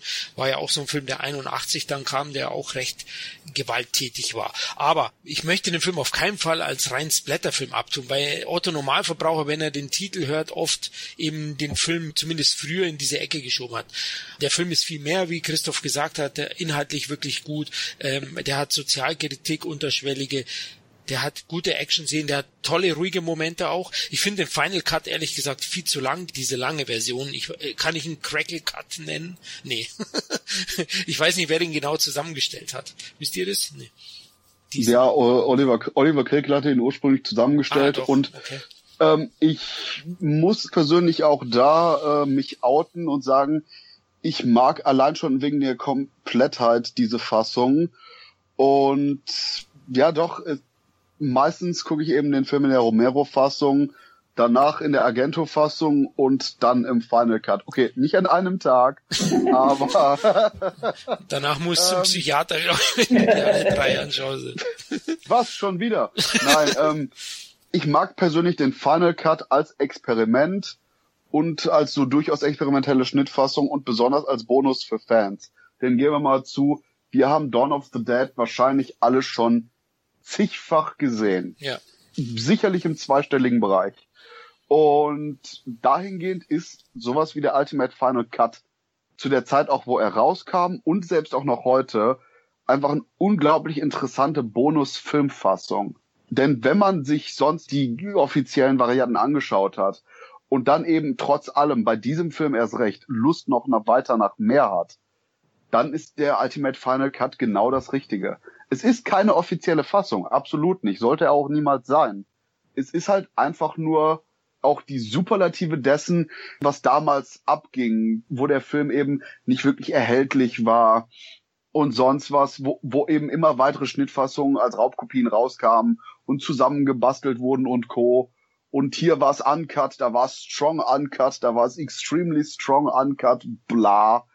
Und Ultimate Final Cut ist dahingehend einfach nur das absolut, ja, wortwörtlich Ultimate Cut in der Hinsicht. Nicht in der Hinsicht, es ist der ultimative Cut zum Anschauen, sondern es ist der ultimative Cut für einfach Komplettisten. Okay, das klingt gut. Kevin, welchen Cut favorisierst du? Romero. Okay, also die US... High Five. Dann bin ich im Team Argento, also, aber den habe ich halt auch öfters gesehen. Ich glaube, das war auch der Cut natürlich, der hier in Europa vertrieben wurde.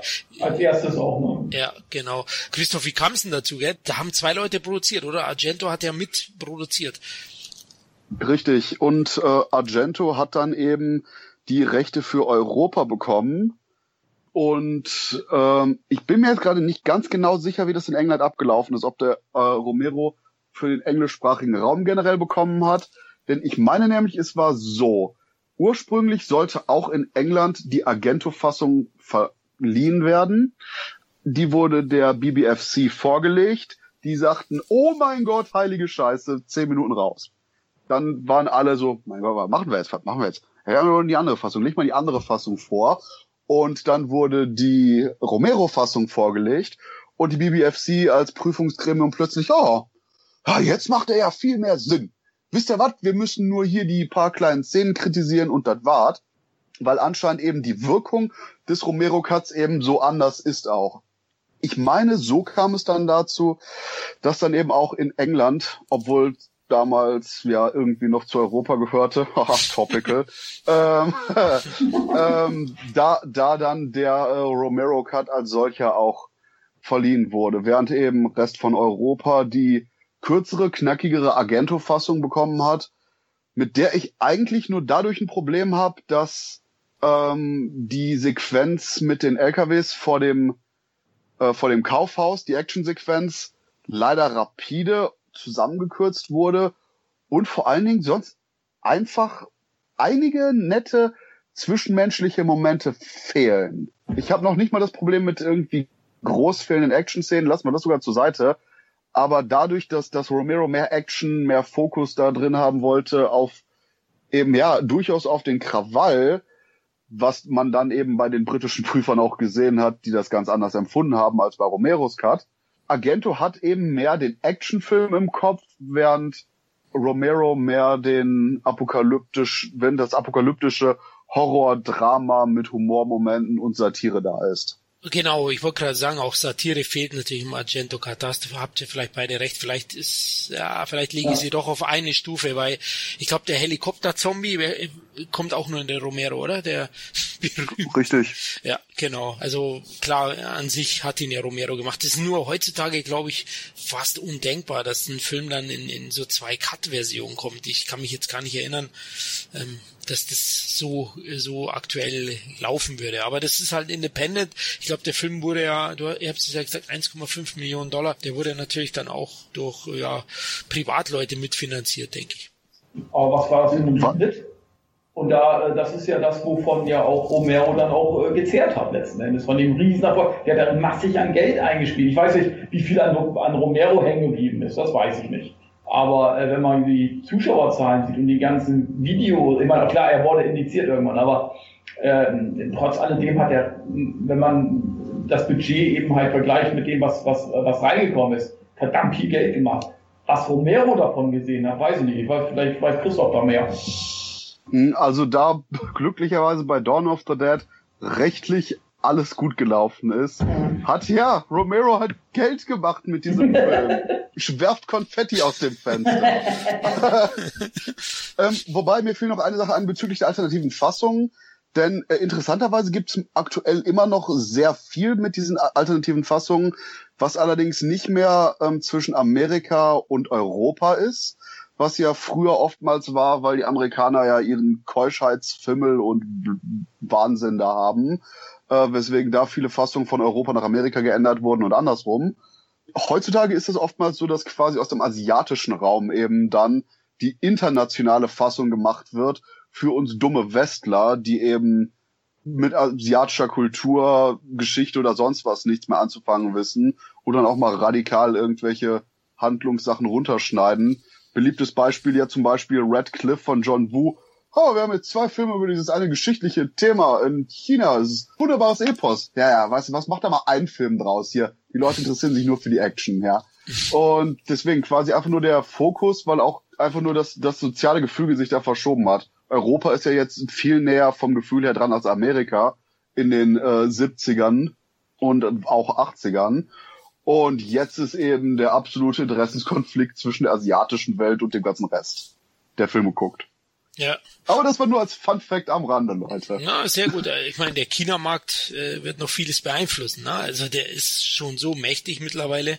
Man sieht ja selbst in US-Blockbustern immer mehr den Einfluss, ne? um dort auch sich anzubiedern, will ich schon fast sagen, in der anderen Richtung. Du hast es jetzt natürlich aus der künstlerischen Richtung gesagt, von Asien nach Europa, und ich sehe es mittlerweile auch schon teilweise andersrum. Da sage ich nur zu, wenn ich die Wahl habe zwischen einer hübschen Frau und einer hübschen asiatischen Frau, hey, wir können uns anbiedern, solange wir wollen. Ich habe kein Problem. Okay, ja gut, dann lassen wir es so.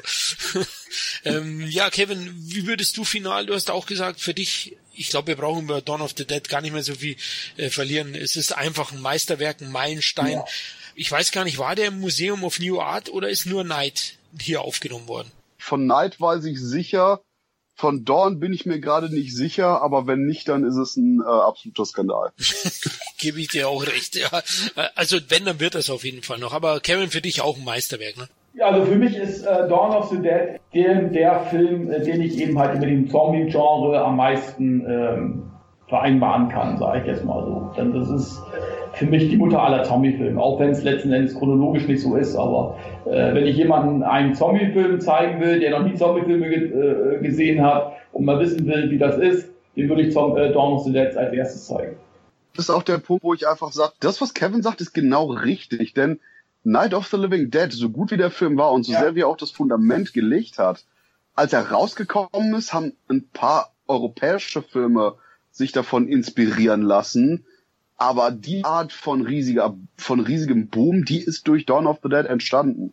Deswegen, das ist absolut, ja, deswegen, die Mutter aller Zombie-Filme hört sich so komisch an, weil eben Night of the Living Dead da war. Aber ich sag mal so, wenn Night of the Living Dead der Treibstoff war, hat Dawn of the Dead definitiv das Feuer angemacht. Okay. Ja, war der Turbo auf jeden Fall, ja. Also, ja, ich hatte ja erwähnt. Der Flächenbrand. Sozusagen, ja. Auf jeden Fall auch, seht ihr das so mit den exzessiven Gewaltdarstellungen, dass der Film da auch neue Maßstäbe gesetzt hat? Ja, zur damaligen Zeit mit Sicherheit. Klar, ich meine, der geht schon richtig was so ab. Ne? Darum sage ich ja, die Effekte sind gut, sind doch heute noch gut ansehbar, teilweise, ne? Also von daher kann ich schon was verstehen, aber es ist eben halt auch ein Zombie-Film und du kannst sie ja nur vernichten, indem dir das Gehirn wegschießt. Ich meine, was soll passieren, wenn eine Kugel auf den Kopf trifft? Nix. Das ist nun mal so. Ja. Ne? Aber es gibt, glaube ich, auch einen, der was mit der Makete probiert, ja. Ja, aber sieht dann auch nicht viel besser aus. Nee, da hast du recht. Viel harmloser, oder? Nee, also wie vorhin erwähnt, ich meine, das hat die Leute damals viel mehr getroffen als uns heutzutage, ja. Die heutigen Jugendlichen, ich meine, das, Christoph, du hast es ja erwähnt, das Zombie-Genre ist eigentlich komplett durchgenudelt heutzutage, also in allen möglichen Medien, ja, ob Spiele sind, Filme, Comics, es gibt so ein Überangebot, dass du da wahrscheinlich mit Dawn of the Dead keinen mehr hinterm Ofen hervorlocken wirst. Der Punkt bei Dawn of the Dead, ich würde sogar so weit gehen und sagen, dass natürlich bei exemplarischen Highlights die Gewalt und Zeigefreudigkeit mehr war als damals, aber generell gar nicht mal so unbedingt härter, wie gesagt, abgesehen von ein paar Highlights, dass Dawn of the Dead gar nicht mal so unbedingt härter ist, denn gerade die 70er Jahre hatten in Amerika so eine unglaublich angenehme Ruchlosigkeit. Wenn man sich Sachen wie Mann mit der Stahlkralle oder ähnliche Crime-Action-Streifen ansieht, was da teilweise abgeht, wo man retrospektiv denkt, oi, oi, oi, das war ein guter Effekt gewesen. Etliche von diesen Momenten und auch von diesen Splatter-Effekten waren durchaus da. Wenn man zum Beispiel jetzt auch andere Sachen von Craven, Last House on the Left und Co. nimmt.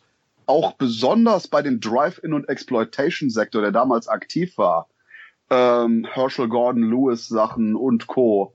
Im Endeffekt, die Art von expliziter Vorgehensweise war da. Nur dadurch, dass sowohl Dawn of the Dead so gut vermarktet wurde und auch als ungeprüfter Film zu der damaligen Zeit auch noch durchaus relativ groß starten konnte.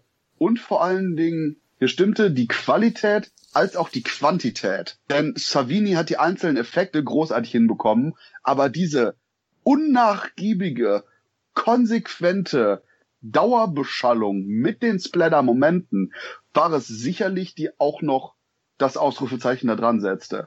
Denn würde man einen 70er-Jahre-Horrorfilm haben, der 3 ausgewählte, durchaus auch extreme Splatter-Effekte von Dawn of the Dead hat, wird das wahrscheinlich nicht so groß auffallen. Aber die Tatsache, dass hier so viel, so sehr hintereinander und das alles so gut ausgeführt kommt, das war besonders das, was die Leute einfach nur komplett überfahren hat im Kinosaal.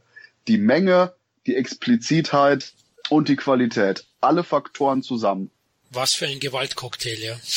aber die Filme waren eben halt auch sehr beliebt. Ne? Wenn ich dann auch sehe, auch im selben Jahr lief ja auch Voodoo, die Schreckensinsel der Zombies, hier von Pulki. Ja? Yeah. Der hatte auch über 1,6 Millionen Zuschauer. Also die Leute waren trotzdem heiß drauf. Und vielleicht ist es eben halt auch dieses Verbotene, dieses Verruchte, was die Leute ja auch neugierig gemacht hat.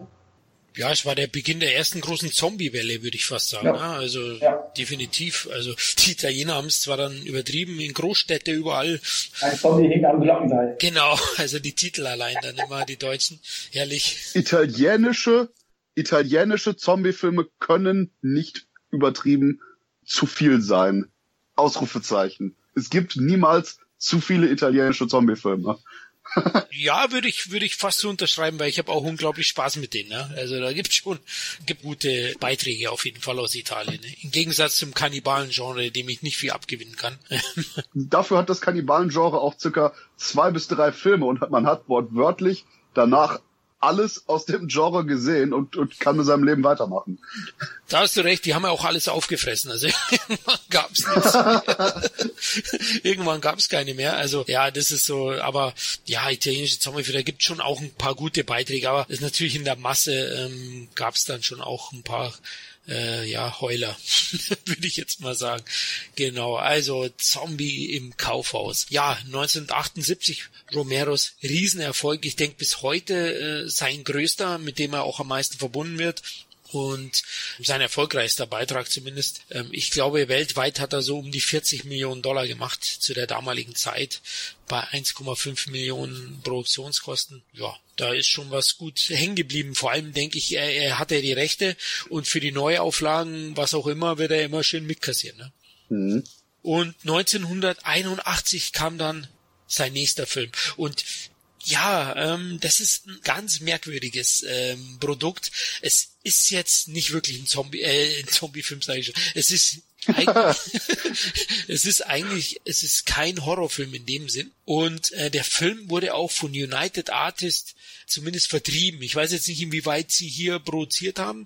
Christoph, weißt du mehr? Ist es schon wieder ein Independent-Film gewesen oder hat hier doch das Studio auch aufgrund des Erfolgs von Dawn of the Dead Vertrauen gehabt und ihm Geld gegeben?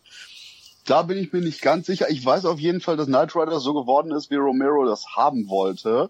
Deswegen sage ich mal, im Endeffekt ist es hier, okay, meine eigene Unwissenheit übertünchend, im Endeffekt ist es hier, glaube ich, dahingehend wurscht, da selbst wenn es mit der Beteiligung von United Artists war, die dann nicht nur den Vertrieb gemacht haben, eines der wenigen Male, wo Romero auch wirklich das machen konnte, was er wollte, im größeren Maßstab, wobei ihm natürlich wahrscheinlich auch entgegenkam, dass das Ganze eben keine blutspritzenden Menschenfresser zum Inhalt hatte. Genau, ich denke, das hat ihn auch an dem Film so gereizt. Also, weil du jetzt gesagt hast, seine Version, das wird wohl die längere Version sein, die es auf DVD gibt. Nein, in Deutschland kam ja zuvor immer nur eine 90-Minuten-Version, glaube ich, raus oder ein bisschen länger. Und die Uncut-Version auf DVD geht ja, ich glaube, stolze 145 Minuten. Ja, und die deutsche Fassung ist dahingehend absoluter Frevel. Denn hier würde ich gerne nämlich nochmal reingerätschen und die Story, die kann man nämlich wunderbar kurz umschreiben, da Knightriders mit dem furchtbaren deutschen Titel Ritter auf heißen Öfen, was eher wirkt, als wäre das jetzt in einer Actionkomödie, ein absolut elementares Drama ist. Denn wir haben schlicht und ergreifend eine Stuntshow, wo Leute quasi als Ritter unterwegs sind, nur statt auf Pferden auf Motorrädern. Die Stuntshow hat Erfolg, die zieht durchs Land, macht gut Geld, aber der Punkt ist, dass der Leiter der Stuntshow ein absoluter Idealist ist und seine rechte Hand, sein erster Untergebener, die zusammen alles planen, alles ausführen und Co., hat eigentlich genug davon, von dem, wie es jetzt ist und würde gerne das nächste Level erreichen und muss dafür allerdings dann Kompromisse eingehen mit den großen Geldgebern. Und Knightriders ist eine über 2-stündige Meditation über den Idealismus im Kampf gegen den Kompromiss. Und wie beide verschiedenen Extreme immer weiter auch auseinandergehen, wenn man sich nicht bei irgendeiner Art aufeinander zubewegen will, wenn man nicht irgendwie auf einen gemeinsamen Nenner kommen will. Und diese weitere Entzweiung, dieses, wie bei den Zombie-Filmen eigentlich, sozial nicht mögliche Miteinander, ist hier das Thema. Und man muss sich Zeit nehmen und man sollte sich Zeit nehmen für Knightriders, der wahrscheinlich jenseits von Dawn und Day of the Dead schlicht und ergreifend Romeros bester Film ist, aber vor allen Dingen auch sein absolut persönlicher. Es ist so einfach, Romero selber in der Rolle des Idealisten zu sehen, der eben nicht sich verkaufen will an die großen Studios, keine Kompromisse eingehen will.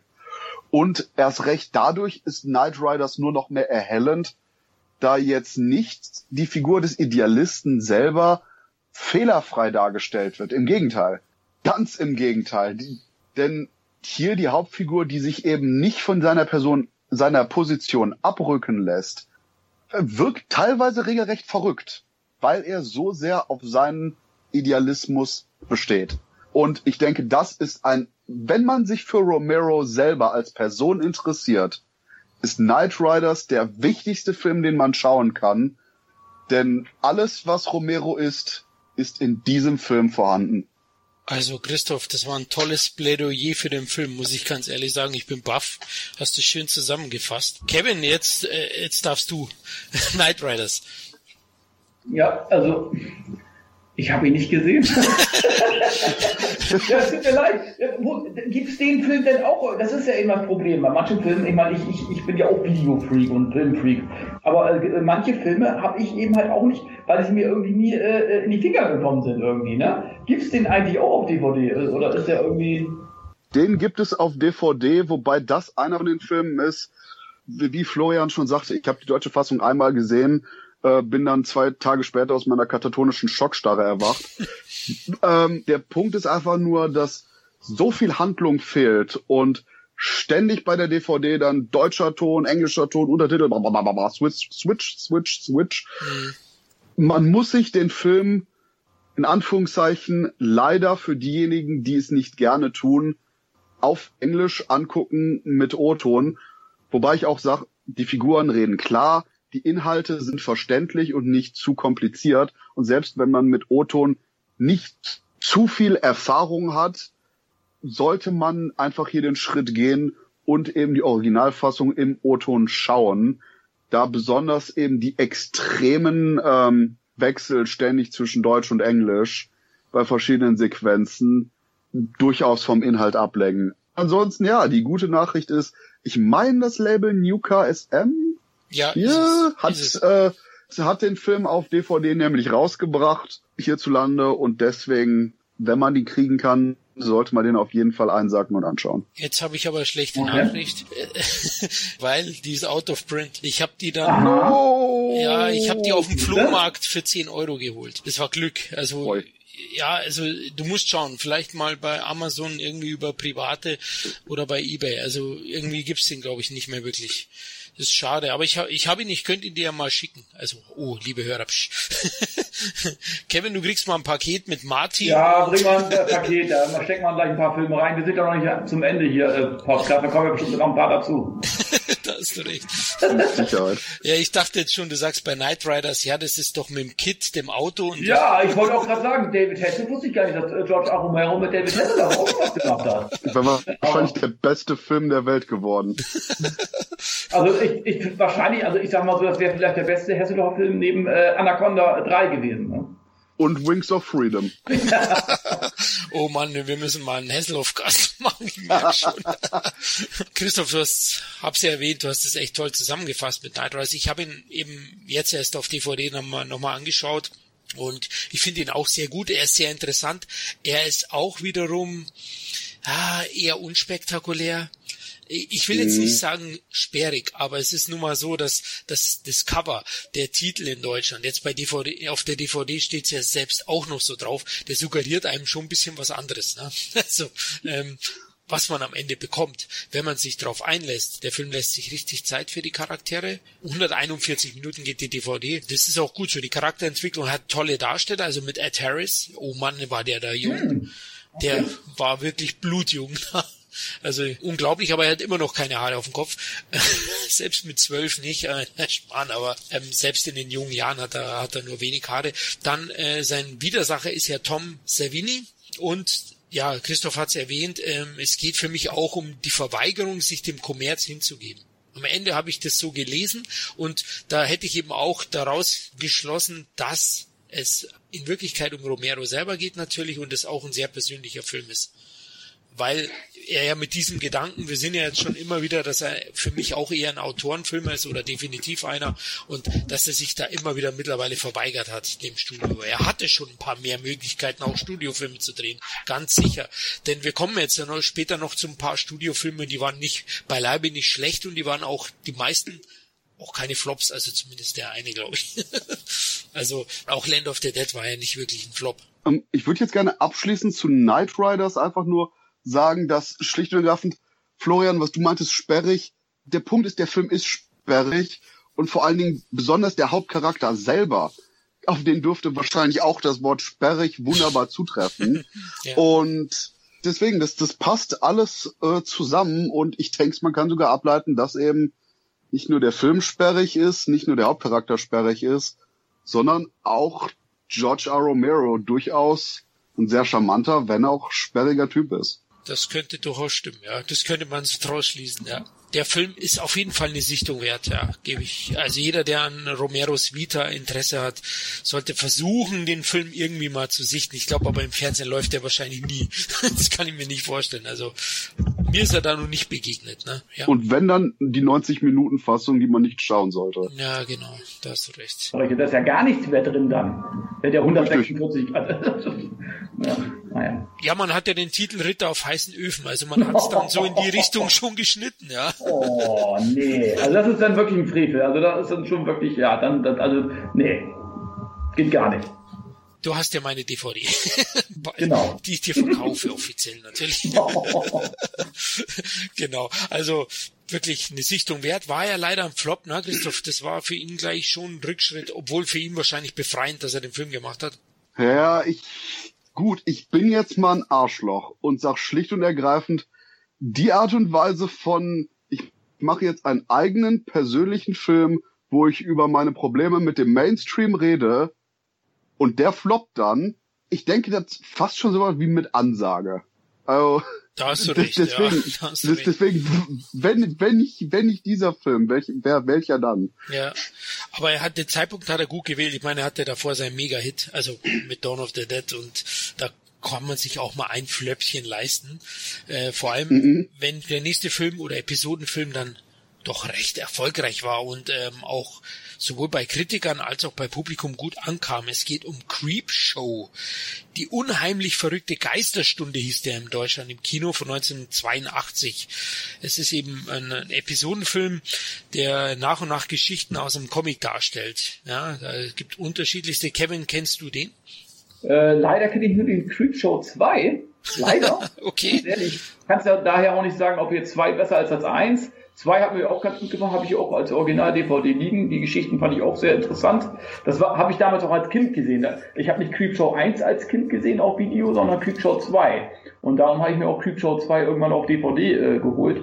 Und 1 ist mir irgendwie auch nie untergekommen. Also den habe ich irgendwie auch nie in der Hand gehabt. Würde mich aber schon interessieren, wie der ist. Oh, ist aber schade, weil der ist schon stärker als 2, würde ich sagen. Oh, okay. Ja, der 5 Kurzgeschichten insgesamt, ja, ist schon aufgemacht wie so ein Horrorcomic in der Richtung. Ja. Ne? Es ist ja so einem kleinen Jungen werden halt Geschichten von so einem Monster vorgelesen. Und das Drehbuch hat ja Stephen King geschrieben, der auch eine Rolle hat in Creepshow. Ja, genau, ist einer der stärksten oder ich glaube, die schauspielerisch stärkste Leistung von Stephen King, würde ich fast sagen. Also die Episode gefällt mir auch sehr, sehr gut. Christoph, wie gefällt dir Creepshow?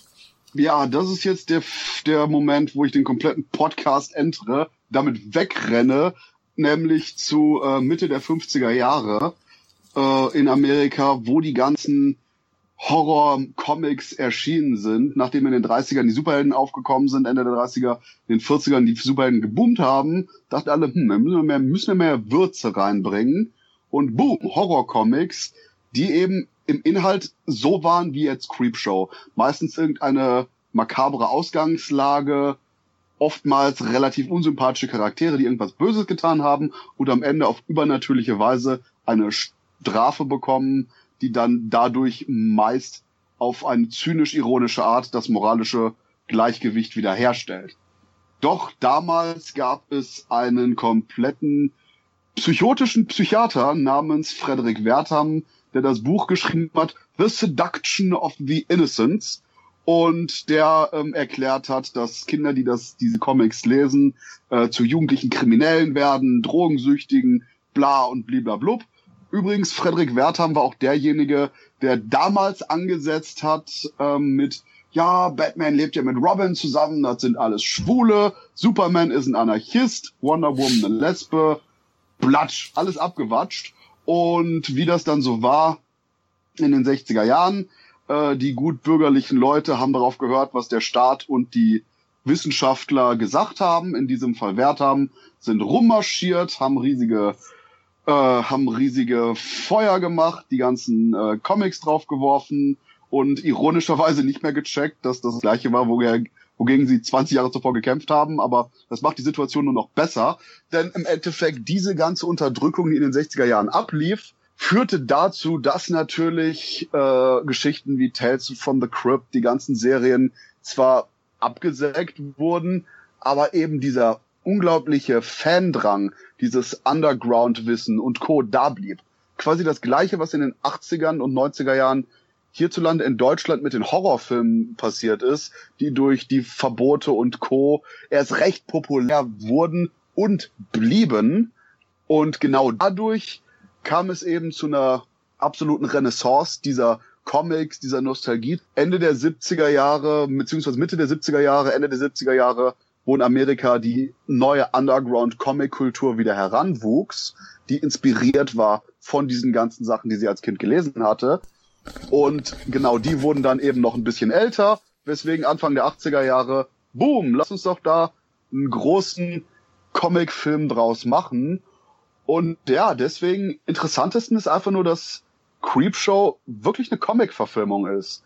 Und Romero genau diesen Ansatz der Comic-Verfilmung durch grelle Bildelemente, die verschiedenen Panels der Comics wiedergeben, wunderbar darstellt. Die Darsteller sehen perfekt aus und erinnern an ihre gezeichneten Vorlagen. Die Tatsache, dass die ganze Rahmengeschichte mit dem eigentlichen Creepshow-Comic präsentiert wird und dort auch auf kleinere Details zurückgegriffen wird, wie dass es immer so Coupons gab zum Ausschneiden und Co. in den alten Heften. Wunderbar! Also die Inszenierung, die Farbgebung, die Kreatureneffekte, alles ist fantastisch. Aber irgendwie kriege ich keinen Zugang zu dem Film. Okay. Ja, das ist, der Punkt ist einfach nur, ich mag sehr die Episode mit Stephen King und ich mag sehr die letzte Folge mit dem Käferphobiker. Und auch sonst, Leslie Nielsen hat eine wunderbar bösartige Performance in dem Streifen, was 10 Jahre später keiner mehr von ihm gedacht hätte, nachdem er die ganzen Komödien gemacht hat. Und auch die generellen Darsteller sind richtig gut.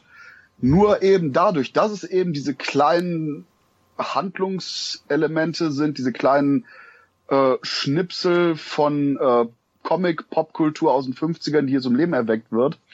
Ich bin nie wirklich der Episodenfilm-Fan gewesen und auch hier sage ich, dass ich gerne einen ganzen Film mit einer Handlung in diesem Stil lieber hätte als mehrere kleine, aber insgesamt doch, denke sogar gerade in der aktuellen Zeit, wo alle nur noch irgendwie nach 50 Minuten Film auf die Uhr schauen an, ist wahrscheinlich Creepshow ja geradezu prädestiniert dafür, wiederentdeckt zu werden und nur umso größer zum Kultfilm zu werden als noch zuvor. Das kann gut sein. Also mich hat er schon sehr begeistert. Ich habe ihn jetzt nicht wirklich aufgefrischt nochmal. Ich habe ihn damals gesehen, schon eine Zeit her. Also mich haben die Episoden eigentlich immer begeistert. Gut, ich war auch jemand, der kann Episoden Filmen was abgewinnen. Das kann schon sein. In der Regel geht es ja in den meisten Geschichten um Vergeltung. Also es dreht sich in einer gewissen Weise. Du hast ja Leslie Nielsen angesprochen, der wirklich erstklassig als gehörnter Gatte auftritt. Ich will jetzt auch nicht zu viel spoilern, aber er hat einen großen Auftritt und Stephen King. Ich hatte es ja vorhin ganz kurz angedeutet. Also der spielt so einen debilen Einsiedler, der bringt echt ein tolles komödiantisches Talent damit rein. Also das hätte ich ihm nie zugetraut. Und also die Geschichten haben mir besonders gut gefallen. Und insgesamt finde ich es eine sehr runde Sache. Du hast es auch erwähnt mit den ganzen Sachen, dass das wirklich ein Comic ist und konsequent so umgesetzt. Farbfilter. Es gibt, glaube ich, Sprechblasen. Textkästchen werden eingeblendet. Ja, Szenenübergänge durch das Umblättern von Seiten. Auf solche Kleinigkeiten wird da geachtet. Und das hat für mich so einen unglaublich schönen Charme und deswegen möchte ich den Film euch gerne ans Herz legen. Also ich will jetzt gar nicht zu viel verraten von den einzelnen Episoden, aber den kann man sich auf alle Fälle anschauen. Ich finde Teil 2 zum Beispiel nicht mehr so gut. Ja, ich fand den nicht schlecht, den zweiten. Also so ein, zwei Geschichten mit dem Anhalter zum Beispiel, der immer wieder kommt, der zwar mehrmals überfahren wird, aber immer wieder auch am Motorrohre ist. Ja, oder unter dem Auto oder auf dem Dach. Oder auch diese Szene auf dem Steg. Oder im Fluss sozusagen, wo sie auf so einem Steg stehen und so eine Glibbermasse bedrohlich nahe kommt und die Leute so langsam aufgefressen werden von diesem Ding, blockartigen Teil. Ja. Aber nochmal zu den Episoden, ich kann Christoph schon verstehen, dass er gerne sowas eine Episode in einem längeren Film oder ein bisschen ausgeweiter sehen möchte. Ich glaube, dann ist er auch doch ein großer Fan von Ritter der Dämonen, weil da ist es ja so ähnlich eigentlich gemacht. Richtig. Ja, Ritter der Dämonen, oh, der Podcast aus der Gruft. Da gibt's ja Bordello auf Blatt und Ritter der Dämonen gerade. Ist ja jetzt im April von Koch Media in 2 tollen Steelbooks erschienen. Kann man auch empfehlen, beide. Also Ritter der Dämonen finde ich zwar deutlich stärker, aber ja aber Bordello auf Blatt kann man auch schauen. Also würde ich jetzt auch nicht verteufeln. Und im Endeffekt sind die Filme ja auch absolut auf der gleichen Wellenlänge. Da ja die Inspiration für diese ganzen Sachen absolut aus der gleichen Quelle kommen, eben aus diesen klassischen amerikanischen Horrorcomics. Und interessanterweise, ich habe gerade, wo ihr drüber geredet habt, nochmal drüber nachgedacht. Eigentlich bin ich nur kein Fan von der ersten Geschichte mit der Wo ist mein Kuchen? Ihr wisst, was ich meine. Und bei der Leslie Nielsen Geschichte, wo ich die Darsteller sehr gut finde, aber quasi die sehr offensichtliche Pointe ewig auf sich warten lässt. Deswegen doch, also wenn ich so mal drüber nachdenke, ich mag 3 der 5 Kurzgeschichten, nur um mich vielleicht da nochmal so ein bisschen zu erklären. Aber irgendwie vielleicht gerade, weil die erste Geschichte und die Geschichte in der Mitte nicht mein Fall ist, vielleicht habe ich dadurch auch einfach nur den falschen Eindruck immer von dem Film. Denn eben die anderen Sachen sind extrem großartig, wie eben Stephen King, der, ist es böse, wenn ich sage, der hat das glorreich spastischste Auftreten, das ich, glaube ich, jemals bei irgendeinem Horrorfilm gesehen habe. Also es ist irgendwo zwischen, es ist Jerry Lewis auf Droge, gespielt von Stephen King. Fantastisch. Das stimmt. Kevin, du gibst gerade was ein, oder? Man hört das nämlich, wenn du da rumklopfst. Ey, hört man das? Ja, natürlich. Das hört man. Ja. Du tippst gerade irgendwas, das kriegt man. Ich könnte sogar die Buchstaben sagen. Ich wollte mal eben gerade nachrecherchieren, ob der irgendwie kinomäßig, was der an Zuschauern hat, aber ob jetzt so schnell konnte ich jetzt nicht finden. Creepshow war ein Erfolg. Das Problem an der Sache war nur, dass irgendwie die Produzenten schneller einen zweiten Teil wollten, aber das mit King und so nicht hinkam, als dann ein zweiter Teil realisiert wurde. Trotz des, ich meine, Creepshow war kein riesiger Erfolg, aber hat mehr als gut sein Budget wieder eingespielt. Mhm. Aber anstatt dann quasi das gleiche Budget nochmal zu geben, kamen die Produzenten an und sagten, nö, wir geben euch nur 2/3 davon. Weswegen die dachten, no, cool, dann machen wir auch nur 2/3 der Geschichten. Weswegen aus den ursprünglich geplanten 5 Geschichten für Teil 2 auch nur 3 wurden. Und nachher eine Geschichte, ich meine, für Geschichten aus der Schattenwelt wiederverarbeitet wurde. Tales from the Dark Side hatte auch wieder Romero und Stephen King, meine ich, involviert. Und Tales from the Dark Side ist nämlich von den Leuten, die Creepshow 1 gemacht haben, das, was sie selber meinen, was Creepshow 2 am ehesten ist. Nicht Creepshow 2, sondern eben Tales from the Dark Side, weil das quasi mehr der spirituelle, wirkliche Nachfolger von Creepshow 1 war. Aber hey, die Fans haben Glück, guckt euch einfach alle Filme an, denn alle 3 sind unterhaltsam, wenn auch Creepshow 2 der schwächste ist, aber meiner Meinung nach immer noch ziemlich viel Spaß macht Und auch wenn ich da wahrscheinlich sehr alleine stehe, die erste Episode mit der Indianerstatue, die Rache nimmt. Dem Holzkopf. Ich mag die. Das, genau, alter Häuptling, Holzkopf. Ja. Ich mag die. Und Romero war nämlich zumindest noch ausführender Produzent beim zweiten Film, meine ich mich zu erinnern, auch wenn Stephen King leider nicht mehr derart involviert war wie noch beim ersten. Ah, er hat sogar das Drehbuch, glaube ich, mit beigesteuert zu Creepshow 2, kleine Horrorgeschichten. So hab's ich zumindest gelesen. Tales from the Dark Side, da gab's ja auch eine TV-Serie, da war Romero ja dann TV-Produzent von 83 bis 88. Ist die gelaufen, also die war doch auch durchaus ein Erfolg, ne, die Anthologie-Serie. Und Romero hatte ja auch ein paar Skripts geschrieben für Folgen, Trick or Treat, glaube ich, und The Circus. Da gab's einige, also ein paar Folgen hat er da auch mitgeschrieben. Also du hast schon recht, so als Gesamtpaket kann man das vielleicht erwähnen. Also Creepshow, Tales from the Dark Side, dem Film dann. Es gab ja dann noch einen Kinofilm, da kommen wir vielleicht noch, ja, obwohl können wir jetzt auch erwähnen, weil Romero da nicht wirklich Regie geführt hat. Ich meinte den Kinofilm Tales from the Dark Side auch, weil eben die Leute, die an Creepshow 1 gearbeitet haben, den Film Tales from the Dark Side am ehesten als spirituelle Fortsetzung des ersten Creepshow ansehen. Ah, okay.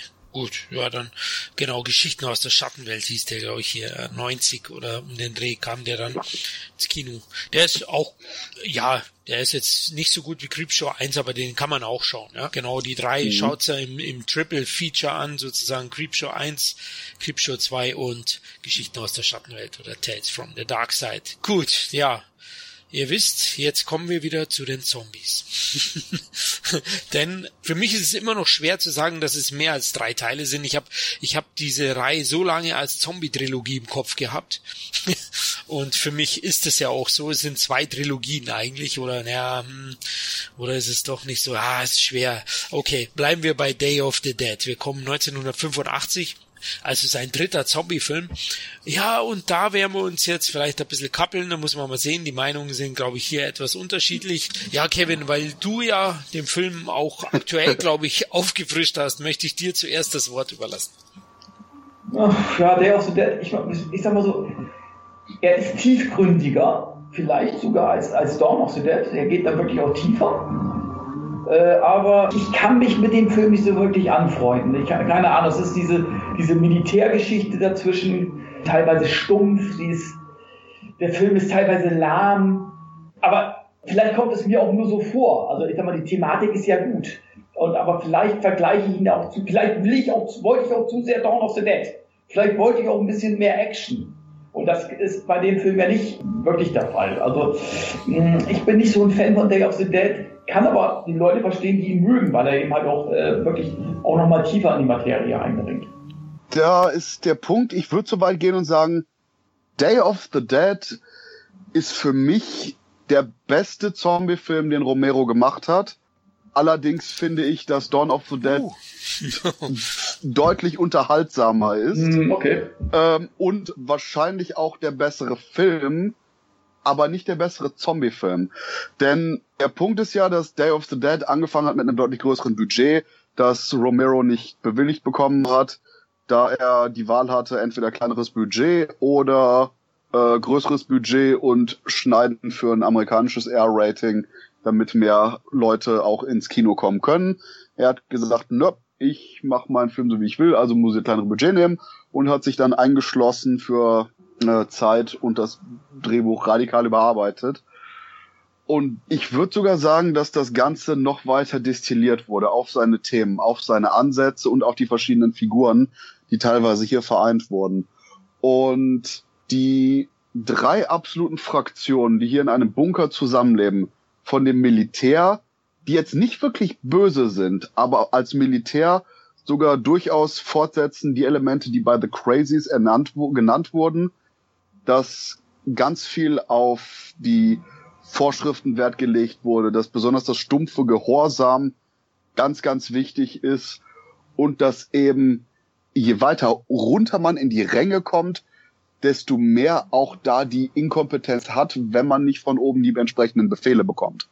Und Day of the Dead hat hier jetzt den Konflikt, dass das Militär so sehr zerrieben wurde, dass natürlich immer noch ein oberer Rang da ist, der die Befehle geben kann, aber dieser wortwörtlich dafür nicht ausgebildet wurde, keine Ahnung hat, wie das gemacht wird und versucht, dem Stand zu halten, aber diesen immensen Druck überhaupt nicht aushalten kann. Ich meine, die ganzen Militärfiguren sind vulgär, geben sich Bord, sind sexistische Arschlöcher und das ist ganz okay so, denn der Punkt ist, wenn der Film anfängt, leben die seit Monaten, wenn nicht sogar ein paar wenigen Jahren unter Tage, haben nur noch miteinander selber Kontakt, müssen sich komplett am Riemen reißen in dieser Welt, die von Toten komplett überrannt wurde. Nicht auch nur das letzte Fünkchen Hoffnung zu verlieren. Und allein die Tatsache, dass in diesem abgeschlossenen Untergrundsystem, wo das alles stattfindet, doch nicht die komplette Anarchie ausgebrochen ist, zeigt eigentlich, wie gut das vorher gelaufen ist. Dass verbale Ausfälle und Ähnliches hier an der Tagesordnung gehören, ist eine Ventilfunktion, die überhaupt nur regelt, dass diese Art von Leben aufrechterhalten werden kann. In dem komplett anderen Spektrum haben wir die Forschungseinheiten, die sich kaum mit den anderen zusammentun, sondern stets für sich bleiben und allerdings dabei in regelrecht infantile Phasen zurückgegangen sind und verschiedenste Forschungen, Proben und Co. machen, die noch nicht mal wirklich sinnvoll sind für die momentane Situation, aber alle ausgeführt werden, um eben das Gehirn wach zu halten, um eben nicht in die absolute Panik zu verfallen. Denn im Endeffekt hat man hier alle Charaktere, die, wie auch schön im Film gesagt wird, in einem riesigen Grab wohnen. Sie sind unter der Erde eingepfercht, an der einen Ende kalter Stahl, kalter Beton, am anderen Ende öffnen sich Katakomben, in denen die Zombies heulend auf sie warten. Entweder ist das nichts oder die Toten, die sie erwarten. Und trotzdem funktioniert diese Zivilisation trotz kritischen Elementen immer noch ansatzweise. Und in dieses Pulverfass sind dann genau in der Mitte ein paar, wir haben einen Funker, wir haben einen Helikopterpiloten und eine, ja, auch Wissenschaftlerin, die aber noch nicht aufgegeben hat, Kontakt zu pflegen. Sie ist als einzige Frau in diesem Bunkersystem, überlebt so auch und hat gleichzeitig auch noch eine soziale Stellung inne und wird größtenteils auch trotz aller verbalen Ausfälle ihr gegenüber vom sozialen Status auch akzeptiert. Sie ist wahrscheinlich sogar von allen der stärkste Charakter überhaupt, der in dem Film ist. Und dann schafft es Romero, in gut 90 Minuten all diese Elemente, die hier zusammenkommen, wunderbar zu thematisieren, in teilweise tiefschürfende Gespräche zu verpacken und das Ganze zu einem logischen und natürlich konsequenten Ende zu führen, teilweise mit überraschenden und absolut wahnsinnigen Momenten, zu würzen mit den bestaussehendsten Zombies aller Zeiten und den besten Splatter-Effekten und generell Effekten, die Romero in seinen Filmen jemals hatte. Und all das eben auf diesem kleinen Budget, in dieser kleinen Laufzeit so unglaublich gut zusammenpackt, ja, ich liebe den Film. Kriegt man vielleicht gerade auch mit. Ja, Kevin, da hast du schon einen Hund eingeladen. Ne? Der hat jetzt schon wieder sehr, sehr viel vorweggenommen, ne Christoph? Kann ich aber auch alles nachvollziehen. Da hat er auch mit allem recht. Ich bin ja eben halt auch so ein bisschen unterhaltungsgesteuert. Yeah. Und da ist der Film halt schwieriger. Also ich sage ja nicht, dass es ein schlechter Film ist. Es ist mit Sicherheit ein guter Film. Vielleicht sogar der beste der Reihe, aber er ist eben halt vom Unterhaltungswert nicht so meins gewesen. Ja, ich kann das ja weitestgehend auch nachvollziehen, Kevin, und bin bei vielen Dingen auch deiner Meinung. Also ich finde schon, der Film ist in gewisser Weise ein zwiespältiges Vergnügen. Also auf der einen Seite Effekte herausragend und ein richtiger Quantensprung nochmal zu Dawn. Vor allem auch im Zombie-Make-up, ne? Gesichter und absolut. Nicht ja. Alle blaue Schlümpfe wie, also wir haben jetzt vorhin Zombie im Kaufhaus abgefeiert, aber manche Zombies schauen halt aus wie blaue Schlümpfe, sind wir ehrlich. Da ist es halt auch wirklich so, die Effekte sind klasse. Ich verstehe auch, das ist ein apokalyptisches Kammerspiel. Das empfinde ich auch so. Ich finde trotzdem das Pacing etwas zu lame für mich persönlich. Ich finde, manche Figuren Charakterisierungsschwäche, also du hast es jetzt eigentlich entkräftet, indem du gesagt hast, das ist eine gewollte und nachvollziehbare Sache, dass die so Arschlöcher sind. Ich konnte mich nicht mit ihnen identifizieren, im Gegensatz zum Zombie im Kaufhaus, wo ich mich mit den Figuren identifizieren konnte, hatte ich so ein bisschen mein Problem mit manchen. Ich kenne jetzt aktuell nur die deutsche Fassung, deswegen die Dialoge sehr dümmlich teilweise, muss ich sagen, haben mich auch so ein bisschen rausgebracht aus dieser Stimmung. Und die deutsche Fassung ist dahingehend von der Übersetzung her durchaus korrekt. Also dieses Vulgäre und Platte, was besonders von den Soldaten kommt, ja, ist auch so intendiert und wird auch so in der deutschen Fassung richtig rübergebracht. Okay, gut. Gefällt mir auch nicht so gut. Also stellenweise eben. Dazu finde ich die Schauspieler nicht alle überzeugend, wenn ich ganz ehrlich bin. Da gibt es den einen oder anderen. sorry, ja. Ja, ich glaube, Christoph wird gerade zum Zombie, habe ich das Gefühl. Ist auch schon spät, ja, aber ja, muss ich halt sagen, trotzdem jetzt auch nochmal positive Dinge. Der Film hat auch wieder unglaublich geile Szenen. Alle Hände durch die Wand, wow. Einer der ikonischsten Szenen seiner Of the Dead Reihe. Dann die Sozialisierung des Zombies, finde ich einen unglaublich interessanten Ansatz, den auch nur ein Romero irgendwie wagen konnte. Also das glaube ich, das wäre von keinem anderen gekommen jetzt in dem Sinne. Also ich wüsste es nicht. Und mit der Figur Bab heißt er, glaube ich, oder Bub. Bab, ja, passt. Das finde ich einen sehr interessanten Ansatz. Trotzdem, wie gesagt, der Film hat für mich so seine Schwächen, wo ich auch sage, mit mehr Geld, besseren Schauspielern, sage ich jetzt mal, wäre da auch viel mehr möglich gewesen. Aber auch hier wieder unglaubliches Potenzial, das die Geschichte an sich und die Vorgehensweise, wo Romero hier macht, ist einfach unglaublich interessant und hat Potenzial. Also das will ich dem Film nicht absprechen. Bei mir hätte er eben so 6,5, vielleicht an einem guten Tag eine 7, aber er ist für mich von den ersten 3 Zombie-Filmen der schwächste. Was mir hier noch einfällt, zum Beispiel den bärtigen, vulgären Soldaten habe ich in einem anderen Film als netten Onkel gesehen.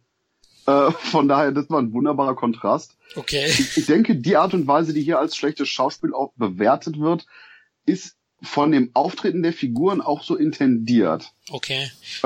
Denn ich hatte die verschiedensten Figuren auch noch, die verschiedensten Darsteller noch in anderen Figuren gesehen. Die können durchaus verschiedene Charaktere darstellen.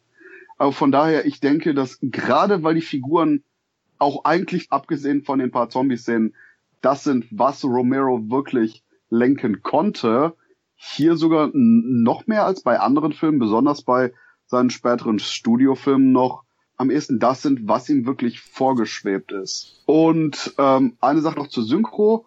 Der coole schwarze Pilot hat einen wunderbaren jamaikanischen Akzent im Original, der leider unterschlagen wird im Deutschen, deswegen auf jeden Fall O-Ton schauen. Was Zombie-Szenen angeht, allein der erste Moment des Films, wo die Crew in eine verlassene Stadt kommt und mit dem Mikrofon ruft nach Überlebenden. Und plötzlich träufelnd einer nach dem anderen Zombies aus den Gassen schlurfen und sich zu einem riesigen Strom zusammenfügen. Das fand ich super. Die ist meiner Meinung nach eine der besten Zombie-Szenen aller Zeiten.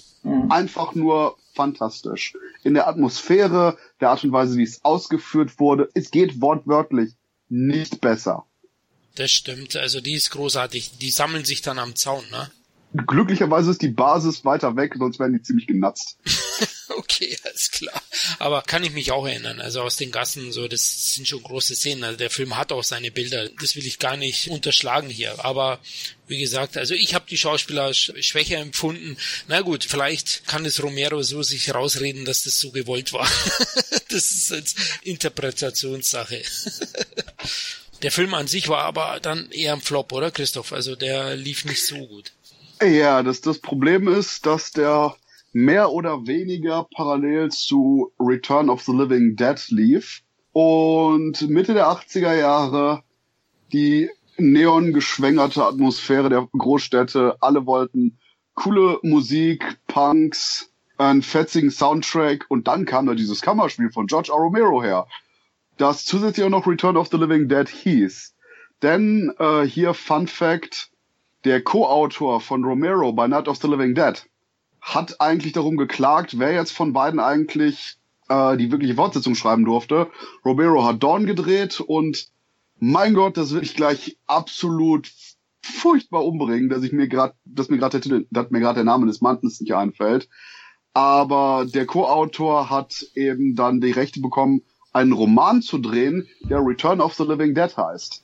Ein Roman, der ultra staubtrocken, extrem langweilig und komplett vergessenswürdig ist, weswegen der auch komplett vergessen wurde. Bis dann ein Produzent sagte, Return of the Living Dead, ich greife mir doch mal die Rechte da dran. Schwupp. Und dann dachte der nach dem Lesen des Buches, ja, richtig, das ist scheiße. Aber der Titel ist gut. Weswegen der komplette Inhalt komplett umgeschrieben wurde.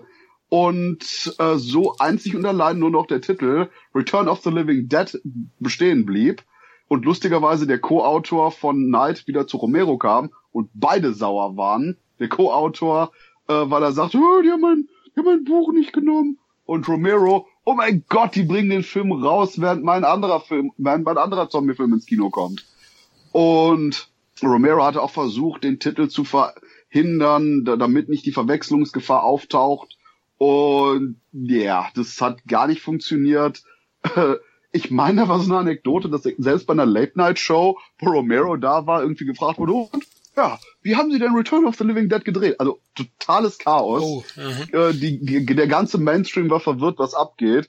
Zombie-Darsteller fragten sich, warum sie in dem einen Film nicht da auftauchen, weil selbst die teilweise bei dem Film mitgemacht hatten, eben als Statisten, nicht jetzt wussten, welcher Film welcher war. Und dass eben Return of the Living Dead deutlich zugänglicher ist, deutlich flotter und auch eben deutlich auf ein größeres Publikum ausgerichtet als Day of the Dead. Ja. Als apokalyptisches Kammerspiel hat dann dafür gesorgt, dass trotz des kleineren Budgets Day of the Dead leider nicht der Erfolg war, der an Dawn of the Dead anknüpfen konnte. Schade, ja. Aber ich möchte jetzt mal einen Zombie für Return of the Living Dead brechen. Der hat mir eigentlich auch ganz gut gefallen, muss ich ganz ehrlich sagen. Also der ist natürlich auch sehr poppig, ne, dem Zeitgeist entsprechend, du hast es ja schon erwähnt. Aber der hat auch seine Qualitäten, ist ja mehr so eine Horrorkomödie. Ja? Also hat einen starken Humoreinschlag. Fand ich damals auch gut, aber schade, ja, dass er dann Day of the Dead das Genick gebrochen hat am Ende. Return of the Living Dead ist ein absolut fantastischer Zombie-Film. Und lustigerweise hat man da damals gleichzeitig im Kino die absoluten Extreme gehabt, weil Return of the Living Dead war immer noch intensiv, überraschend konsequent, aber eben etwas humorvoller und deutlich zugänglicher, während man im komplett anderen Spektrum eben Day of the Dead hatte, der düster, depressiv, dialogbasiert und auch deutlich verkopfter war. Und ja, ist es ganz klar, zu welchem sich der Mainstream entschieden hat. Beide Filme sind fantastisch, aber einer kommt deutlich einfacher zum Publikum als der andere. Genau, oh, aus Return of the Living Dead kommt da nicht Hirn. War das nicht in dem Film? Das weiß ich dann noch genau. Kannst du dich erinnern, Kevin? Ja, das war doch das erste Mal in dem. Hast du ihn auch gesehen? Du hast perfekt rübergebracht. Ich werde auch gleich eins essen, ein Affenhirn auf Heiß. Kevin, Return auch gesehen, oder? Ja, klar. Kurz abzuschweifen.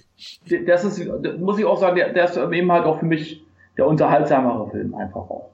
Ne? Ganz aber, klar. Aber das ist eben halt, trotzdem will ich natürlich die Qualität von Day nicht absprechen. Aber es ist eben halt auch Geschmackssache. Ich bin eben halt mehr so ein bisschen unterhaltungslastiger gebaut, sage ich jetzt mal. Ja, passt ja. Übrigens, Day of the Dead hieß in Deutschland Zombie 2, das letzte Kapitel. Ja. Das hat natürlich hier die Leute total verwirrt, ne? Also hier wären wir schon manchmal geschlagen mit der ganzen Titelgebung, aber war halt so, ist ja heutzutage zum Glück etwas einfacher. Wobei heute ist noch schlimmer, wenn sie englische Titel einem anderen englischen Titel in Deutschland geben, ne? Also das sind auch immer so wirre Sachen. Gut, ja, Zombie 2 war eben kein Erfolg und so hat er, glaube ich, mit Der Affe im Menschen seinen wirklichen Studiofilm gedreht, oder erzähle ich jetzt einen Scheiß?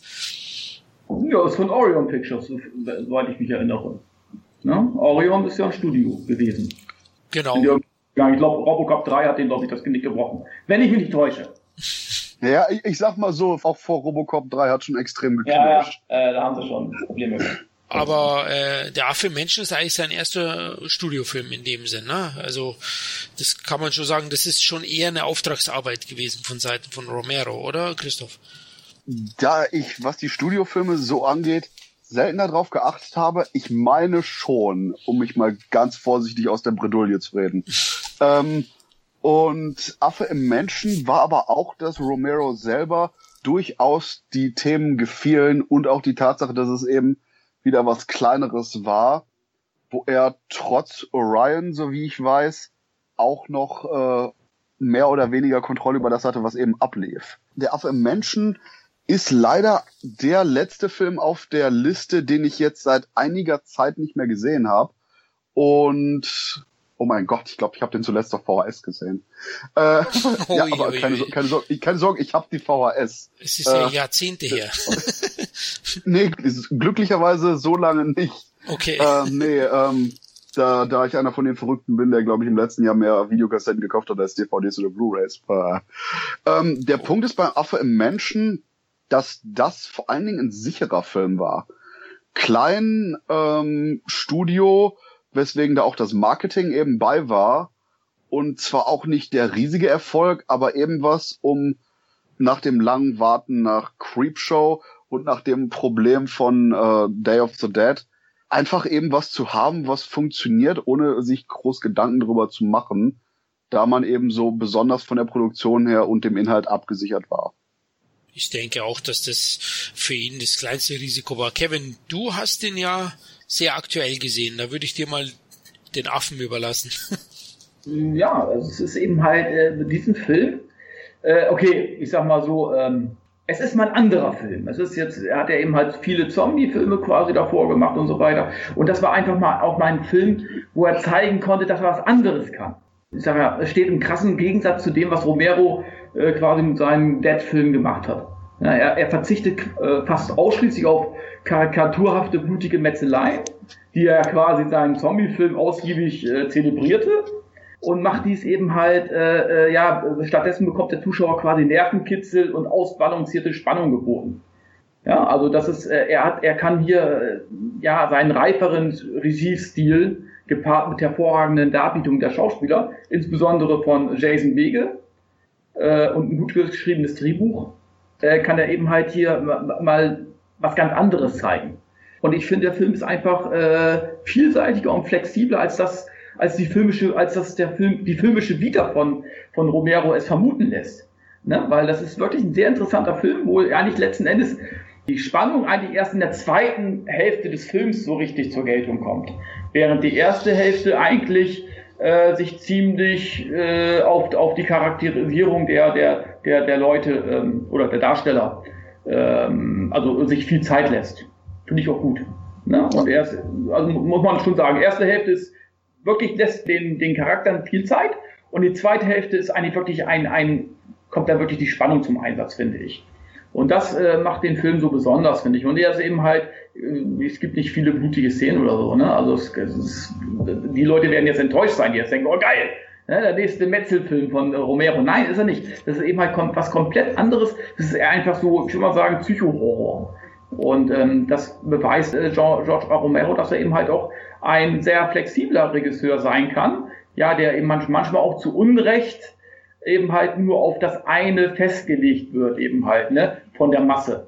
Wir wissen es halt anders, also wir wissen ja, dass er ein flexibler Regisseur ist, ein vielseitiger Regisseur, aber er wird ja letzten Endes durch seine Zombie-Filme letzten Endes immer wieder in Verbindung gebracht. Und das ist eben halt, ist, finde ich, der Apfel Menschen einfach mal ein gutes Beispiel, dass er eben halt ganz andere Dinge drauf hat, als nur Zombie-Filme zu machen.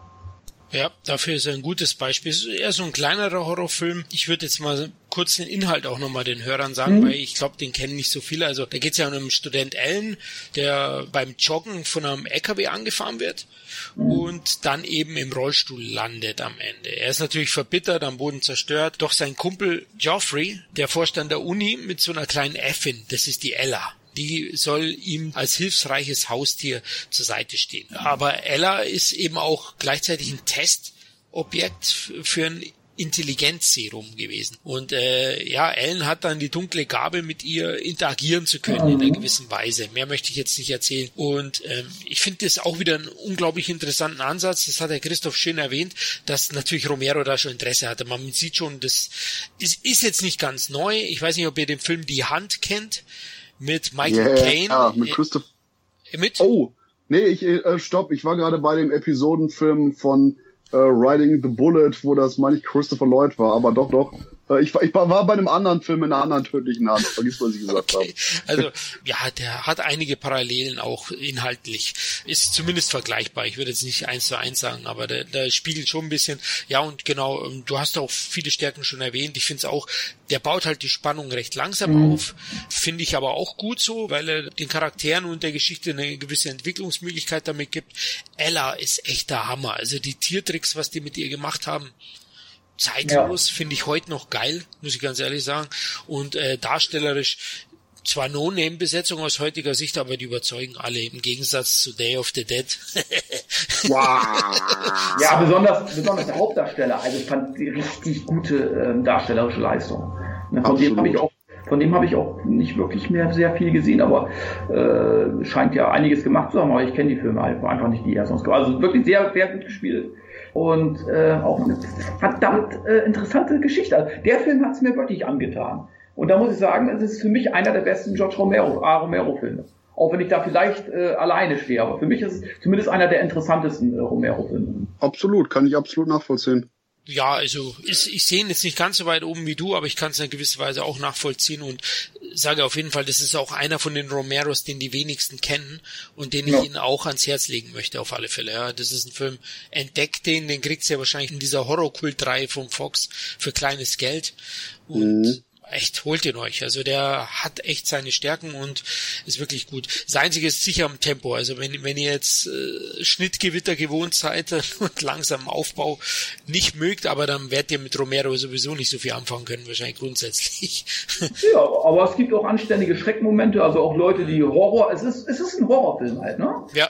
Es gibt auch viele Schreckmomente, also die Leute werden zufrieden sein, aber die dürfen eben halt keinen Zombie-Romero-Film oder so erwarten. Also da sind sie natürlich an der falschen Adresse. Das ist eben kopflastigeres Horrorkino, würde ich einfach mal nennen. Ist der eigentlich noch ab 18? Weil der war früh ab 18 und das habe ich nicht verstanden. Nee, der ist 2012 wurde die Neuauflage neu geprüft und wurde dann FSK 16 runtergestuft. Ah, okay, das finde ich jetzt auch... passt besser zum Film, ja. Am Ende war er 18. Also wo ich den gesehen habe, ich meine, kann ich es nicht mehr nachvollziehen. Aber es ist natürlich von 88 gewesen. Es war noch eine andere Zeit, da ist ja jeder Film gleich ab 18 freigegeben worden. Wow. Gut, dann sind wir mit dem Affen und dem Menschen durch und ja, Geschichten aus der Schattenwelt hat man kurz besprochen, 90, es gab da noch eine Zusammenarbeit, einen Episodenfilm wieder, Two Evil Eyes mit Dario Argento hat er zusammen gemacht. Jetzt muss ich Asche auf mein Haupt, ich habe den Episodenfilm leider bis heute nicht gesehen. Ist ein interessanter Streifen. Der Punkt ist, Romeros Geschichte ist vor allen Dingen ziemlich ruhig, während Argento mehr Effekt drin hat.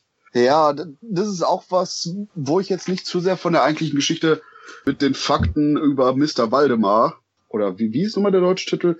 Ich weiß es gar nicht. Das passiert, wenn man die Filme zu oft auf Englisch guckt. Ich würde es eher schon so eine Art Krimi-Handlung nennen, die hier präsentiert wird und das in so einem leichten Horrorrahmen, auch durchaus reduzierter, durchaus mehr auf die Atmosphäre und die Charaktere basierend, wo nämlich quasi nach einem mysteriöser Fall nachgeforscht wird, in Richtung klassische Hardboiled-Geschichte gehend. Und ja, es ist interessant, dass das Ganze quasi eher so eine Art entweder kurzer Langfilm oder langer Kurzfilm ist, dadurch, dass zusammen mit Argentos anderem Teil hier eben ein kompletter Film zusammenkommt.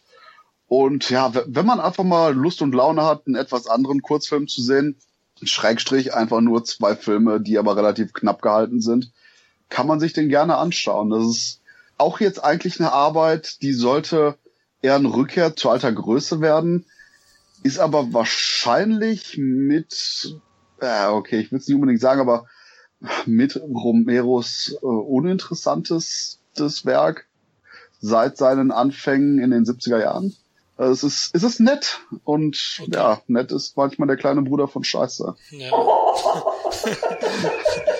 ja, das ist klassisch, ja, da hast du recht. Aber das ist wirklich nett zusammengepasst. Also man hätte auch sagen können, der Film ist scheiße. Also so schlimm ist er dann doch nicht, aber du sagst, okay. Er basiert übrigens auf genau, zwei Kurzgeschichten von Edgar Allan Poe. Ne? Edgar Allan Poe, ja. Die eine hieß Die Tatsachen im Fall Waldemar in Deutsch. Du hast schon recht gehabt. Also, okay. Genau, und die andere, Der schwarze Kater, Argentos Folge. Na ja, gut. Mhm. Dann können wir uns den sparen, Kevin. Dann gehen wir gleich eins weiter. Darf ich noch eins vorher, noch eins kurz sagen? Mhm. Auch wenn das jetzt nicht zu den Filmen gehört.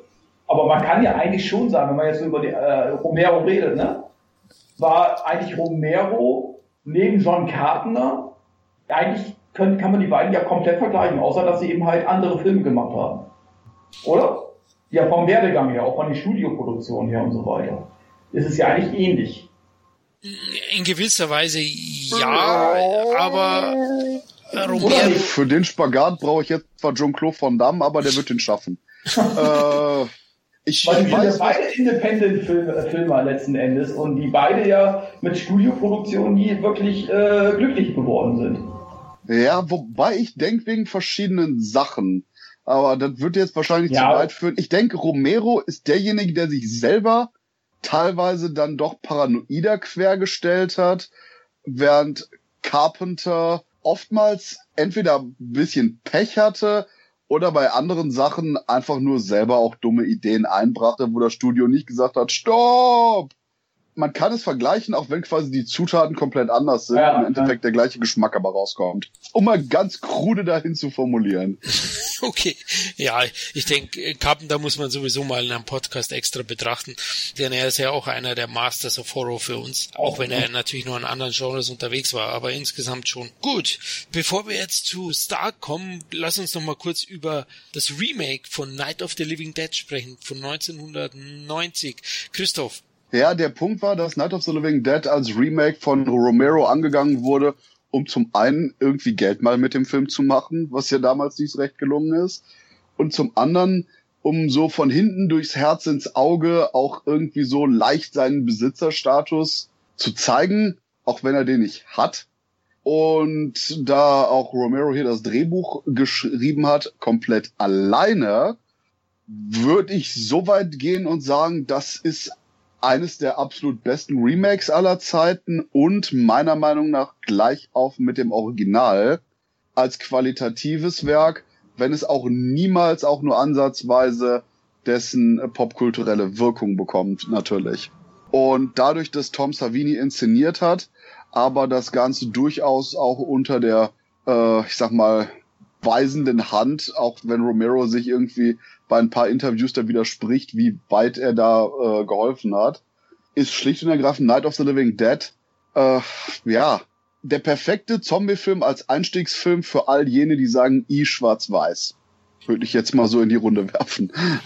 Da hast du nicht unrecht. Also hieß ja, glaube ich, hier die Rückkehr der Untoten damals, ganz am Anfang, wo der ins Kino kam. Ja. Und du hast schon recht, also der gefällt uns auch sehr gut, Kevin. Ich glaube, wir haben einen Podcast über die besten Horror-Remakes gemacht und da war der drin, bei der Top 10. Ja, zu Recht.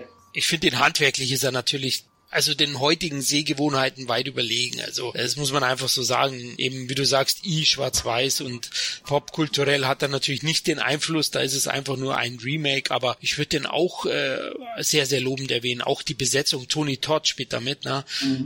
Der Candyman ist hier unterwegs. Und ist wirklich sehr, sehr stark, da hast du recht. Also kann man auch nur empfehlen, Leute, nicht alle Remakes sind scheiße. Ne. Scheiß Remakes sind scheiße, das kann man so festhalten. Ja, vielleicht so, ja. So, um das Wort scheiße auch mal hier reinzubringen. Gut, dann lass uns ins Jahr 1993 nach vorne rücken und da kam eben Stephen Kings Stark, The Dark Half von George Romero ins Kino. Ja, hier hat er sich, glaube ich, mit Stephen King ein wenig überworfen, was man immer so liest. Da muss es sehr starke Meinungsverschiedenheiten gegeben haben, aber das Endprodukt finde ich auch ein sehr starkes Werk. Wie geht's dir, Kevin? Finde ich auch atmosphärisch, technisch hochwertig. Ich würde sogar sagen, vielleicht technisch, vielleicht sogar der hochwertigste oder einer der hochwertigsten Filme von Romero. Also den kann man sich wirklich angucken. Also da sieht man wirklich jeden Cent in dem Film, muss man echt sagen. Und ich finde die Geschichte eben halt auch verdammt gut. Genau, der ist schon sehr interessant und auch sehr gut erzählt insgesamt, ja. Also finde ich auch, hat auch einen ein paar richtig fiese Szenen, wobei vielen Buchlesern es immer noch zu wenig fiese Szenen sind. Ja. Aber Timothy Hutton in der Hauptrolle, genau, er spielt ja einen Autor, großartig. Christoph, wie findest du den? Ich mag den Film auch sehr und ansonsten alles, was gesagt worden ist, kann ich 100% so unterschreiben auch. Denn es ist sicherlich, abgesehen nachher von Land of the Dead, der bestaussehendste Romero-Streifen und hat eben durchaus diese Geschliffenheit des Studiofilms dahinter. Ich muss allerdings zugeben, ich habe in diesem Fall die Vorlage nicht gelesen. Das ist eins von den King-Teilen, das ich zwischendurch nicht verschlungen habe. Aber wie ihr schon sagte, die ganzen Darsteller waren super. Ich erinnere mich, ich meine, Michael Rooker war auch in dem Film, ne? Genau, richtig. Der hat den Sheriff gespielt, ja. Ja, das Michael Rooker ist ohnehin immer so ein Pluspunkt für mich. Aber der ganze Streifen war auch wieder wunderbar aufeinander abgepasst. Man hatte nicht zu viel, man hatte nicht zu wenig. Und anstatt bei manchen Stephen King-Verfilmungen, die ja oftmals jedes Detail der Vorlage drin haben wollen, nehme ich jetzt einfach mal an, dass hier eben Romero durchaus das Ganze gerafft hat. So erscheint es mir zumindest beim fertigen Film, danach zu urteilen, was bei vielen anderen Stephen King-Adaptionen passiert ist. Und das, was eben hier Romero zusammengeschrieben hat, war einfach richtig gut. Und da bin ich jetzt mal komplett fachunkundig. Ist er eigentlich immer noch indiziert? Ich befürchte, ja. Ehrlich jetzt? Der Film? Ehrlich? Ehrlich gesagt, ich glaube, ja. Also aber wir sprechen ja über die geschnittene Fassung, naja, die Fernsehfassung. Genau, deswegen passt. Also, wenn ich mich nicht irre, schon noch, ja. Oh Gott. Oh Mann. Hier wäre eine neue Prüfung und ab 16 Freigaben erforderlich. Auf jeden Fall. Das kann ich überhaupt nicht nachvollziehen. Aber das ist ja auch ein anderes Thema. Also wir reden ja über die TV-Fassung, deswegen müsst ihr halt schauen, dass der vielleicht mal zufällig im Fernsehen läuft, so um 3 Uhr in der Früh, oder?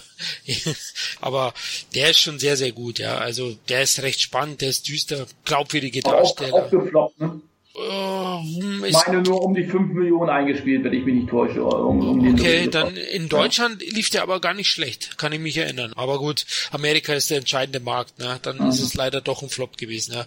Ich habe ihn irgendwie so positiv in Erinnerung, dass ich mich gar nicht erinnern kann, dass das ein Flop wäre. Ja? Aber der Film geht schon auch ein bisschen an die Nerven, also es gibt schon ein paar härtere Szenen. Der ist schon auch sehenswert, liebe Hörer. Gut, ja, dann hat's aber lange gedauert. Eine längere Pause hat er dann gemacht, bis er den nächsten Film gedreht hat. Von 93 kommen wir jetzt tatsächlich auf das Jahr 2000. 7 Jahre? Was hat er da gemacht? Sein Bart gekämmt vielleicht? Also ich weiß es nicht, aber auf jeden Fall kam dann Bruiser, spreche ich das richtig aus? Ich hoffe, Christoph, oder? Richtig. Also ich meine schon und ich übernehme keinerlei Haftung. Okay. Ja, ich muss ganz ehrlich sagen, ich finde es ja einen mittelprächtigen Film. Ich war damals sehr enttäuscht, weil er sehr blutarm insgesamt, ja, also FSK 18 prangte drauf, zumindest damals. Und da war ich schon ein bisschen enttäuscht, da habe ich mir ein bisschen mehr erhofft, denn als Drama funktioniert er eigentlich ganz gut. Aber dann, ich finde, in der zweiten Hälfte geht dem Film schlichtweg die Puste aus. Also für mich ist das weder Fisch noch Fleisch und für mich ein unrundes Ding. Habt ihr Kevin Bruiser? Nein. Ich würde den Film unglaublich gerne, weil ich die Grundidee von Typ im eigentlich mehr oder weniger höheren Mittelstand, unteren High Society Level, wacht eines Tages auf mit komplett blankem Gesicht, ohne irgendwelche Art von Kontur und Co. und muss quasi sich an all dem rächen, beziehungsweise all das vernichten, was ihn in seine blasse Existenz gedrückt hat.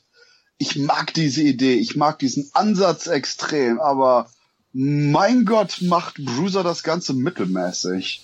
Und ich meine, da war auch die Musik von den Misfits, denn da war irgendwie, glaube ich, so ein Punkt, Romero hatte Ende der 90er Jahre ein Musikvideo für die Misfits gedreht und dann gesagt, hey Leute, ihr sollt in meinem nächsten Film auftreten. Wo ich auch fand, das hat so gar nicht gepasst. Bruiser wäre eigentlich eher noch das brutale Kammerspiel mit deutlicher Sozialkritik gewesen. Aber der ganze Film war hell, war irgendwie viel zu freundlich, wie Florian schon sagte. Und insgesamt würde ich sagen, konzeptionell Romeros schlechtester Film, weil der konsequent auf so einem mittelprächtigen Level tranig vor sich hin schlurft und ja orientierungsloser ist als viele Zombies.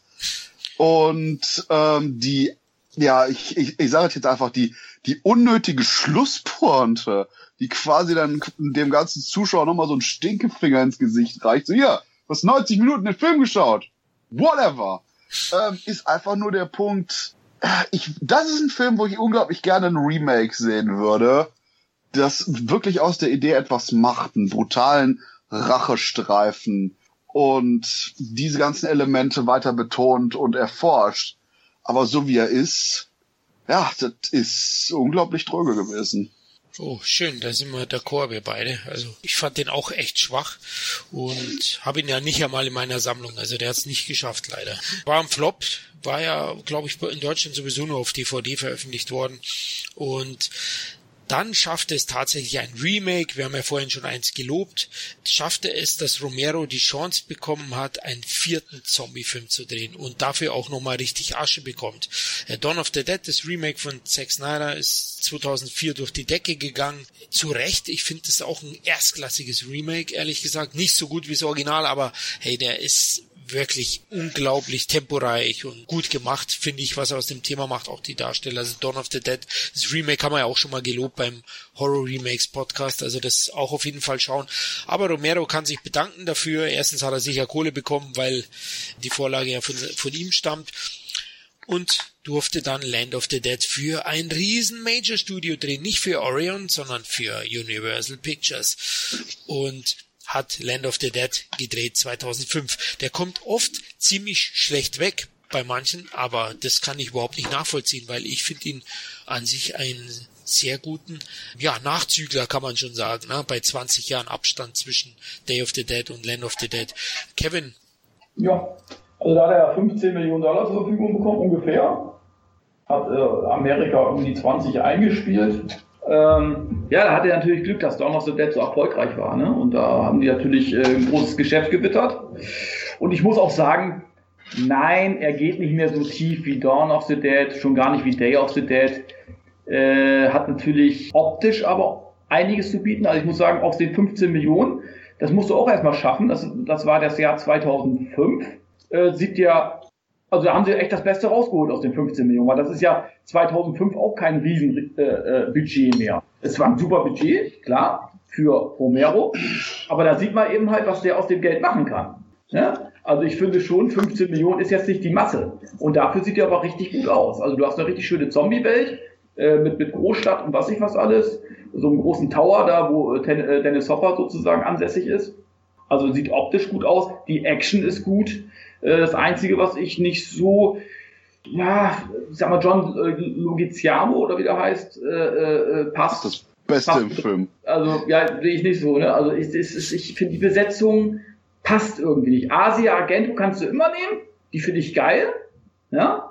Aber ansonsten, ich muss auch sagen, ich mag auch Dennis Hopper an dem Film nicht. Der spielt so auf Audio hätte ich fast gesagt, auf Automodus, Autopilot. Diese typische Bösewicht-Nummer, die er eigentlich 1000-mal schon gespielt hat, weiß ich nicht. Also ja, und nachher auch, dass die Zombies, denen wird ja auch so ein bisschen Spielraum gegeben, indem man sagt, ja, die können ja doch denken, die werden ja alle, ja, letzten Endes werden die Zombies ja nicht für ernst genommen, außer dass sie eben halt Menschen fressen. Aber sie werden ja eben halt sonst nicht als irgendwas die haben ja keine Seele, sag ich mal, in dem Sinne. Aber es wird ja in dem Film wird ja irgendwo doch gezeigt, dass sie doch sich an viele Dinge erinnern von damals. Dieser Tankstellenwart, der erinnert sich ja dann auch dran, was er früher gemacht hat in seinem Leben und ist dann nachher der Anführer dieser Meute von Zombies, die dann die Stadt stürmen. Das wird dem wird eben halt auch noch ein bisschen mehr Tiefgründigkeit gegeben. Das finde ich eigentlich ganz gut. Aber was aus der Geschichte gemacht wird, so insgesamt, die Balance stimmt irgendwie nicht. Das ist so dieser Mix. Also vielleicht ist der Film auch zu kurz. Ich weiß es nicht. Also letzten Endes geht er ja viel kürzer als das, was Romero vorher gemacht hat. Der geht ja letzten Endes, ich weiß gar nicht, Director's Cut, wie lange geht der? 100 Minuten oder so. Ist natürlich viel, viel kürzer als das, was er vorher gemacht hat. Vielleicht fehlt einfach auch die Zeit, die Story so ein bisschen, dass sie sich ein bisschen entwickeln kann. wirkt für mich alles so ein bisschen abgehackt. Also optisch gut, Action gut, Hauptdarsteller geht so, bis auf Asia Argento, weiß ich nicht, finde ich alle ein bisschen ziemlich blass, auch Dennis Hopper. Und wie gesagt, eben halt die Story, man versucht den Zombies zwar ein bisschen mehr Tiefe zu geben, aber irgendwie stimmt die Balance nicht, irgendwie fehlt da was, es fehlt irgendwie noch Zeit. Also für mich so ein 6 von 10. Puh, jetzt Christoph. Bei Land of the Dead, ich weiß genau, was Kevin meint mit der inhaltlichen Unausgewogenheit, denn dahingehend würde ich sagen, dass Land of the Dead der mit weitem Abstand satirischste Film ist, den Romero in seinem gesamten Schaffen hat, da nämlich hier oftmals nicht die Charaktere zur Satire führen, sondern die Satire zu den Charakteren. Das haben wir mit dem George W. Bush-Analog in Form von Dennis Hopper, der auch ganz typische Parolen von Bush damals wiedergibt in seiner Figur und Rolle. Dann haben wir John Leguizamo, dessen Figur ich als interessanteste im ganzen Film erachte, da er eben ein absolut aus der Unterschicht kommender ist, der sich hocharbeiten will, um bei Dennis Hopper quasi vermeintlich in der High Society zu leben, aber konsequent nicht realisiert, dass selbst wenn er alles tut, was von ihm verlangt wird, niemals die Obrigkeit sagt, ja, du bist jetzt einer von uns, und selber da seine Lüge lebt. Und dies erst auch ganz am Ende des Films realisiert, denn erst gibt's dann die Wut, erst gibt's die Auflehnung, und auch generell macht Leguizamos Figur, inklusive den Sachen, die ihm noch weiter passieren, die meisten charakterlichen Änderungen im ganzen Film durch. Und ich denke, das große Problem, was die Figuren eben angeht, ist halt, dass durchaus die Satire überall ist. Wir haben die bei den Dialogen drin, wir haben die eben bei der eigentlichen Ausgangslage des ganzen Films. Und die menschlichsten Charaktere sind sogar eigentlich die Zombies, die konsequent das weiterbringen, was selbst bis Dawn, und ich kann mich sogar nicht mehr ganz genau erinnern, ob Night sogar zurückreicht. Selbst in Dawn gab es den Punkt, eben der handlungstragende Punkt, dass die Zombies zum Kaufhaus kommen, weil es ein Instinkt ihrer vergangenen Existenz war. Dann in Day, wo Bub als Zombie immer weiter angeregt wird, um menschlichere Züge zu zeigen. Und genau das aufgegriffen wird hier durch die Figur des Big Daddy, dem Anführer Zombie, der anscheinend mit am meisten diesen inneren Funken der alten Existenz noch behalten hat und, ich sag mal, mehr oder weniger Bub ist von der Ausgangslage und nun seinerseits bei seinen Zombie-Brüdern und Schwestern eben das innerliche Wachstum anregt. Immer wieder an verschiedenen Szenen, wo die Zombies nicht weiter wissen, ihnen zeigt, was sie tun sollen. Ob er jetzt dem einen, der die Axt hinter sich herschleift, zeigt, dass er die einsetzen soll und so weiter und so fort.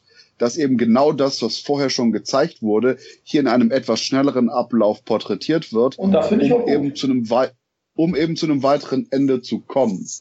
Ja, interessanterweise sind dahingehend die Zombies, auch wenn es natürlich die Schurken sind, mit die sympathischen Figuren, genau, was eingeleitet wurde bei Day of the Dead durch Bub und hier konsequent fortgesetzt wird. Und am Ende sogar, okay, wahrscheinlich jetzt nicht das ganze Ende verrate, aber es ist das hoffnungsvollste, was Romero bis jetzt aus seiner Zombie-Trilogie rausgezogen hat. Und dahingehend ein wunderbarer Abschluss der Saga, die viele, viele Jahrzehnte zuvor mit Night of the Living Dead begann.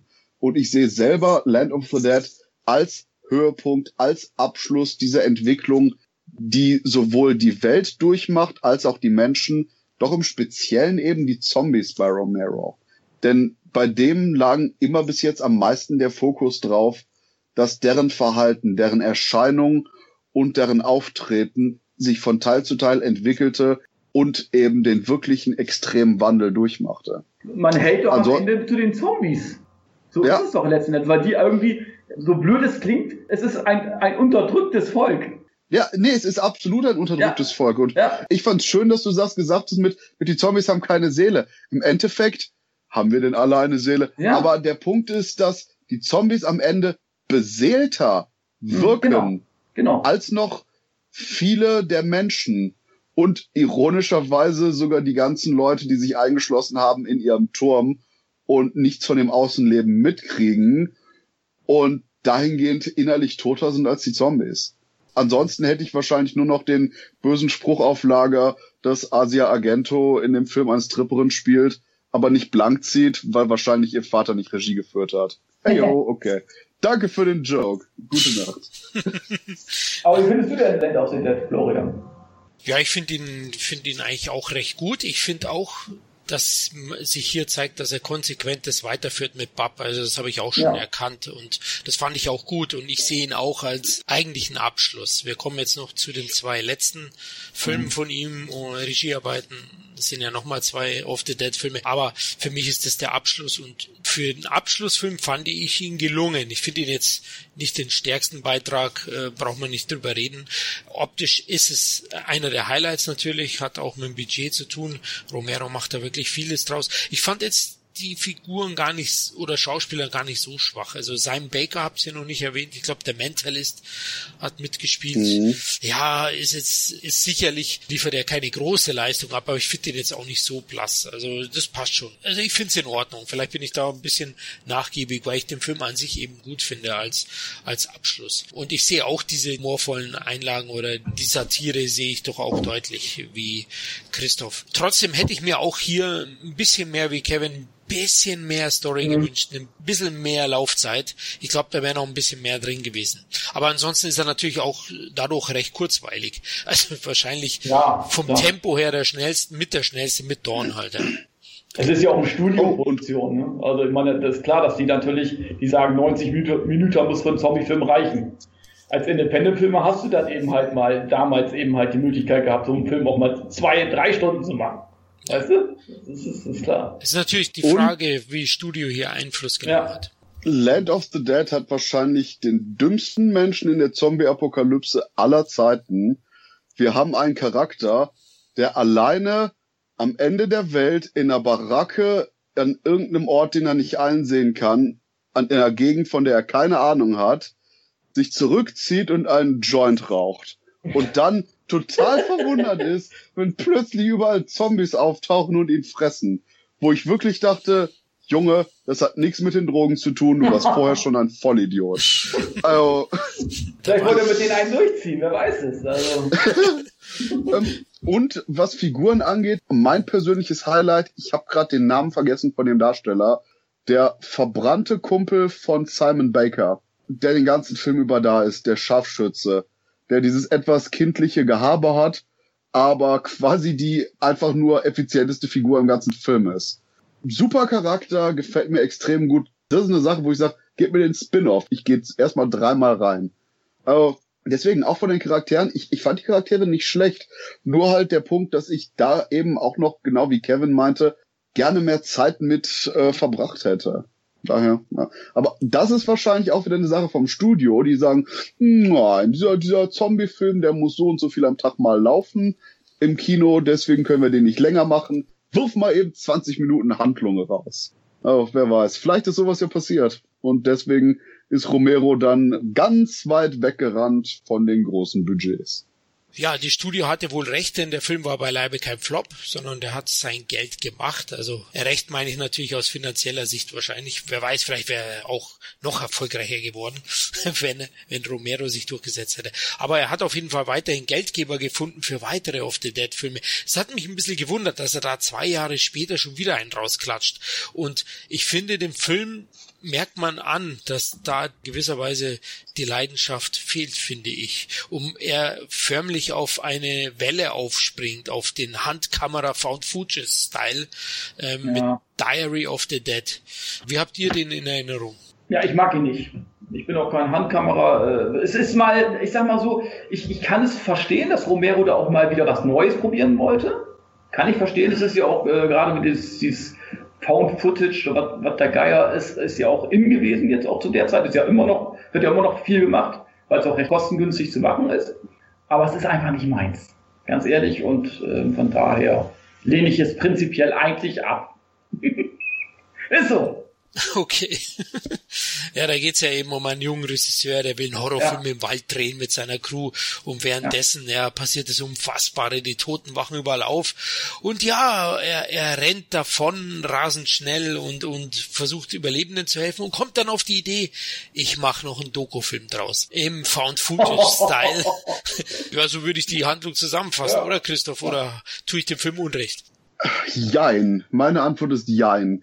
Okay, ich war mir auch nicht so sicher, was den Film angeht, da auch die Überinszenierung des Ganzen, die Überinszenierung des Found Footage, des moralsauren Off-Kommentars und so, wo ich dachte, ich bin mir nicht sicher.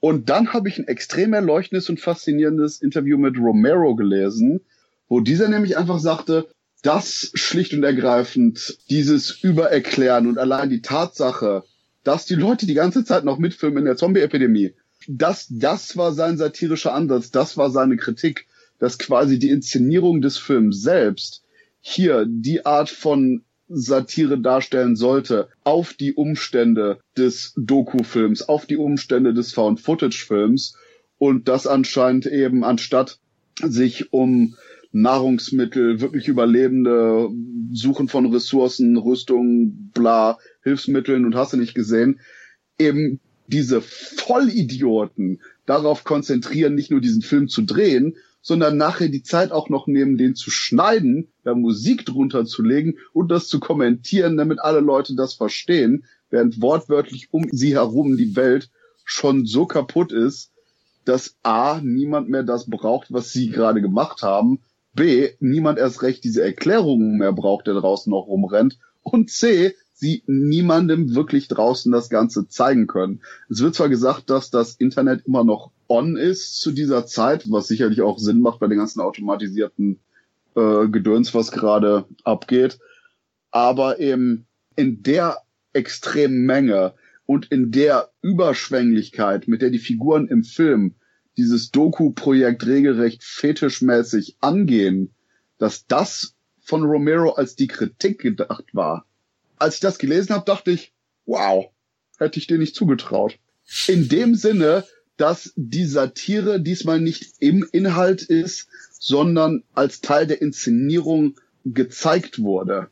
Diese Art von Metatext-Erzählung und auch von Metatext-Kritik an einem Genre und der Generation der jeweiligen Filmer ist dahingehend für Romero auch sicherlich unglaublich neu, da eben oftmals innerhalb der Bildebene seine Themen abgehen und nicht die Zusammenstellung der Bild- und Tonebene diese beinhaltet. Und gerade deswegen, keine Ahnung, vielleicht hat Romero seinen Film irgendwie ein Jahr später gesehen und dachte, heilige Scheiße, was habe ich denn da gemacht? Leute, gebt mir 3 Stunden Zeit, ich muss eine gute Erklärung finden dafür, wie der Film ist. Vielleicht ist das so zustande gekommen, vielleicht hat Romero das wirklich so intendiert. Und falls es so intendiert war, wie er sagt, absoluter Respekt von mir, richtig gut, auch wenn ich nach wie vor gerne ein bisschen mehr Budget gehabt hätte.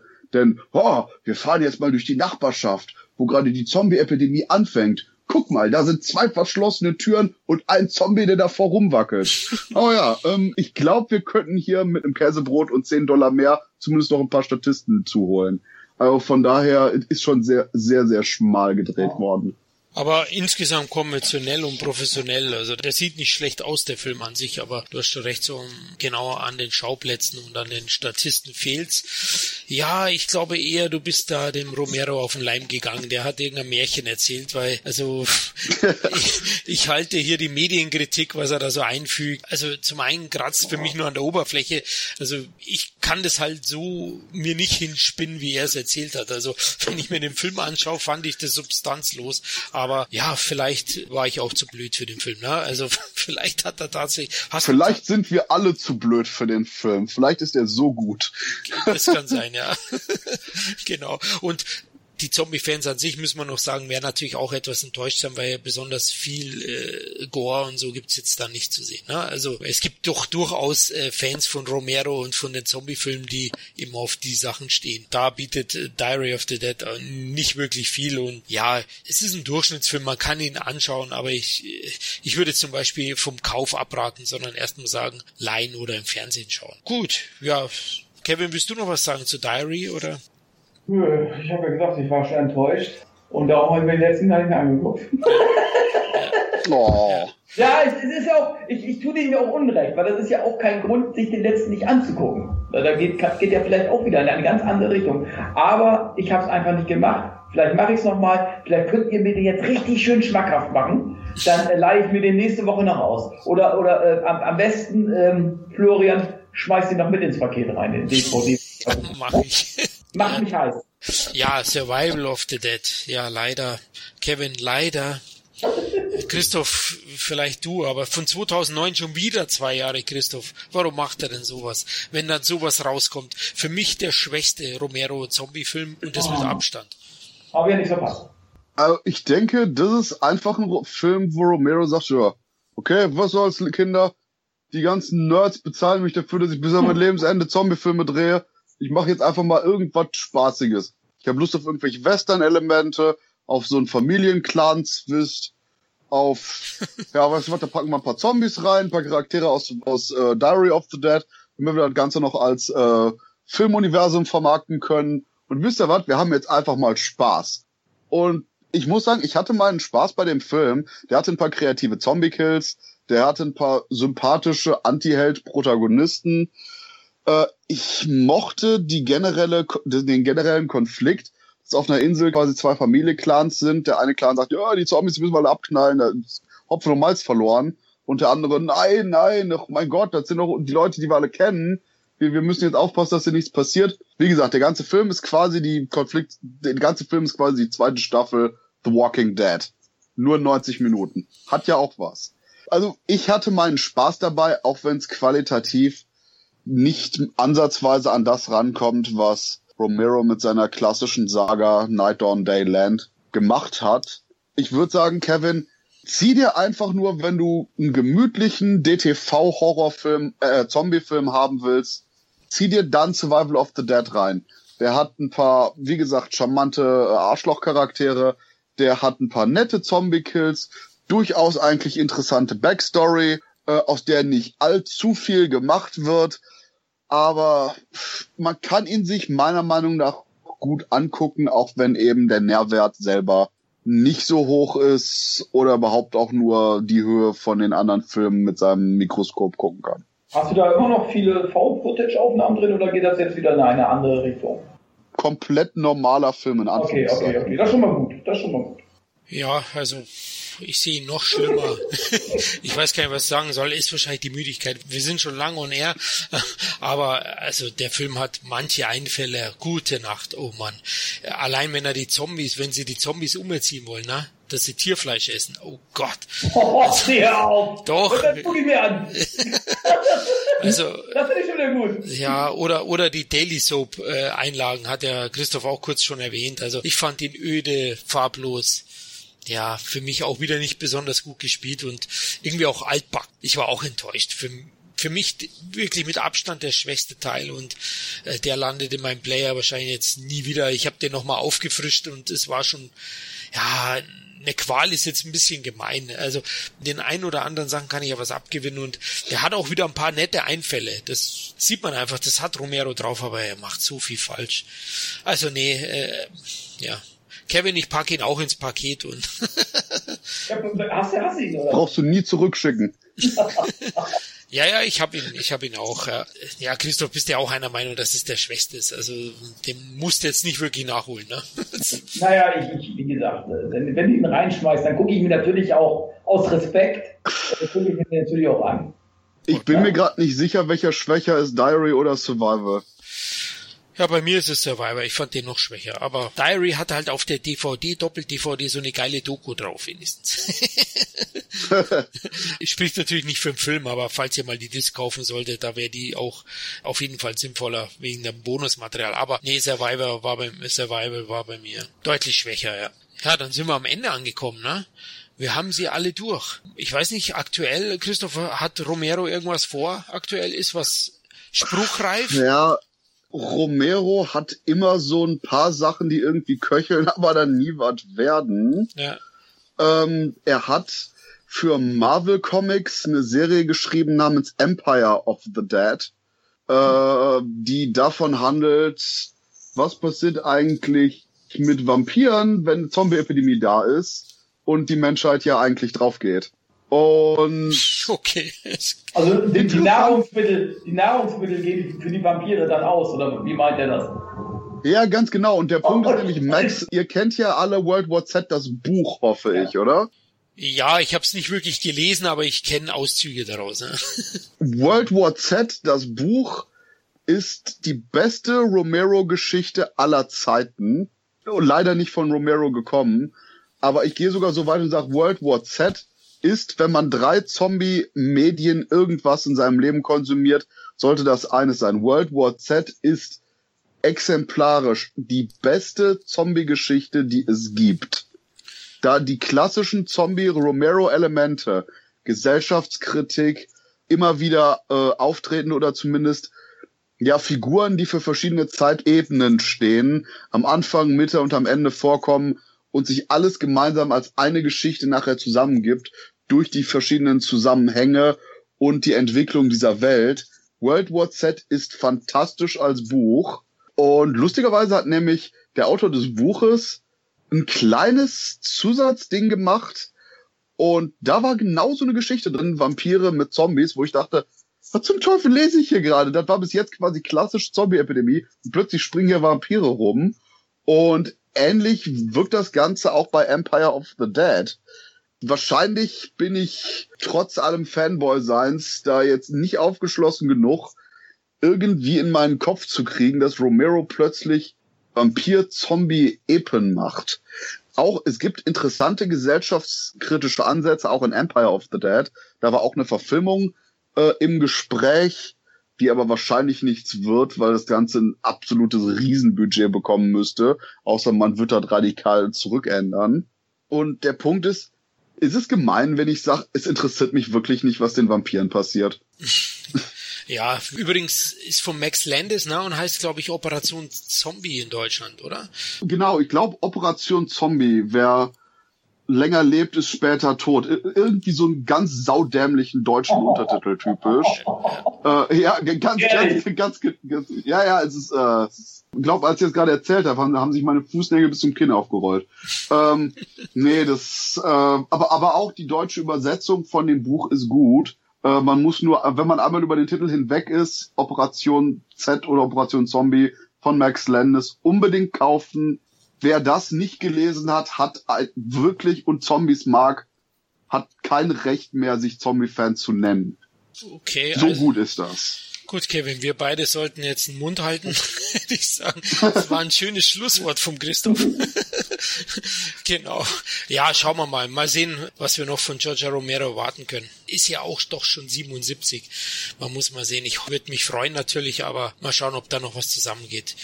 Danke euch zwei, hat riesen Spaß gemacht. Ja, Christoph, wir würden uns freuen, wenn wir dich mal wieder als Gast begrüßen dürften, weil es war wirklich sehr, sehr interessant, toll. Ich bin für jeden Schabernack zu haben.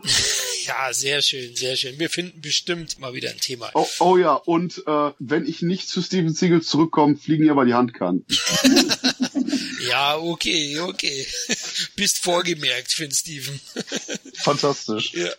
Gut, auch euch, liebe Hörer, vielen Dank, dass ihr wieder dabei wart. Ja, wir hoffen, wir konnten euch ein paar Tipps aus Romeros Vita geben. Ich denke, ihr habt nicht alle Filme gesehen. Ja, ihr könnt uns gerne in den Comments auf Facebook oder auf dem Entertainment-Blog kontaktieren, um zum Beispiel Feedback, Anregungen, whatever zu hinterlassen. Wir würden uns freuen, von euch zu lesen oder zu hören. Und vergesst nicht, wir haben natürlich auch noch weiterhin ein separates Twitter-Profil für den Podcast. Hier könnt ihr uns unter cet_podcast erreichen. Dann hoffentlich bis zum nächsten Mal. Macht es gut. Ciao. That's a wrap, ladies and gentlemen. Sin Entertainment Talk, der Podcast des Entertainment Blogs. Mehr Fan-Talk über Filme und Serien.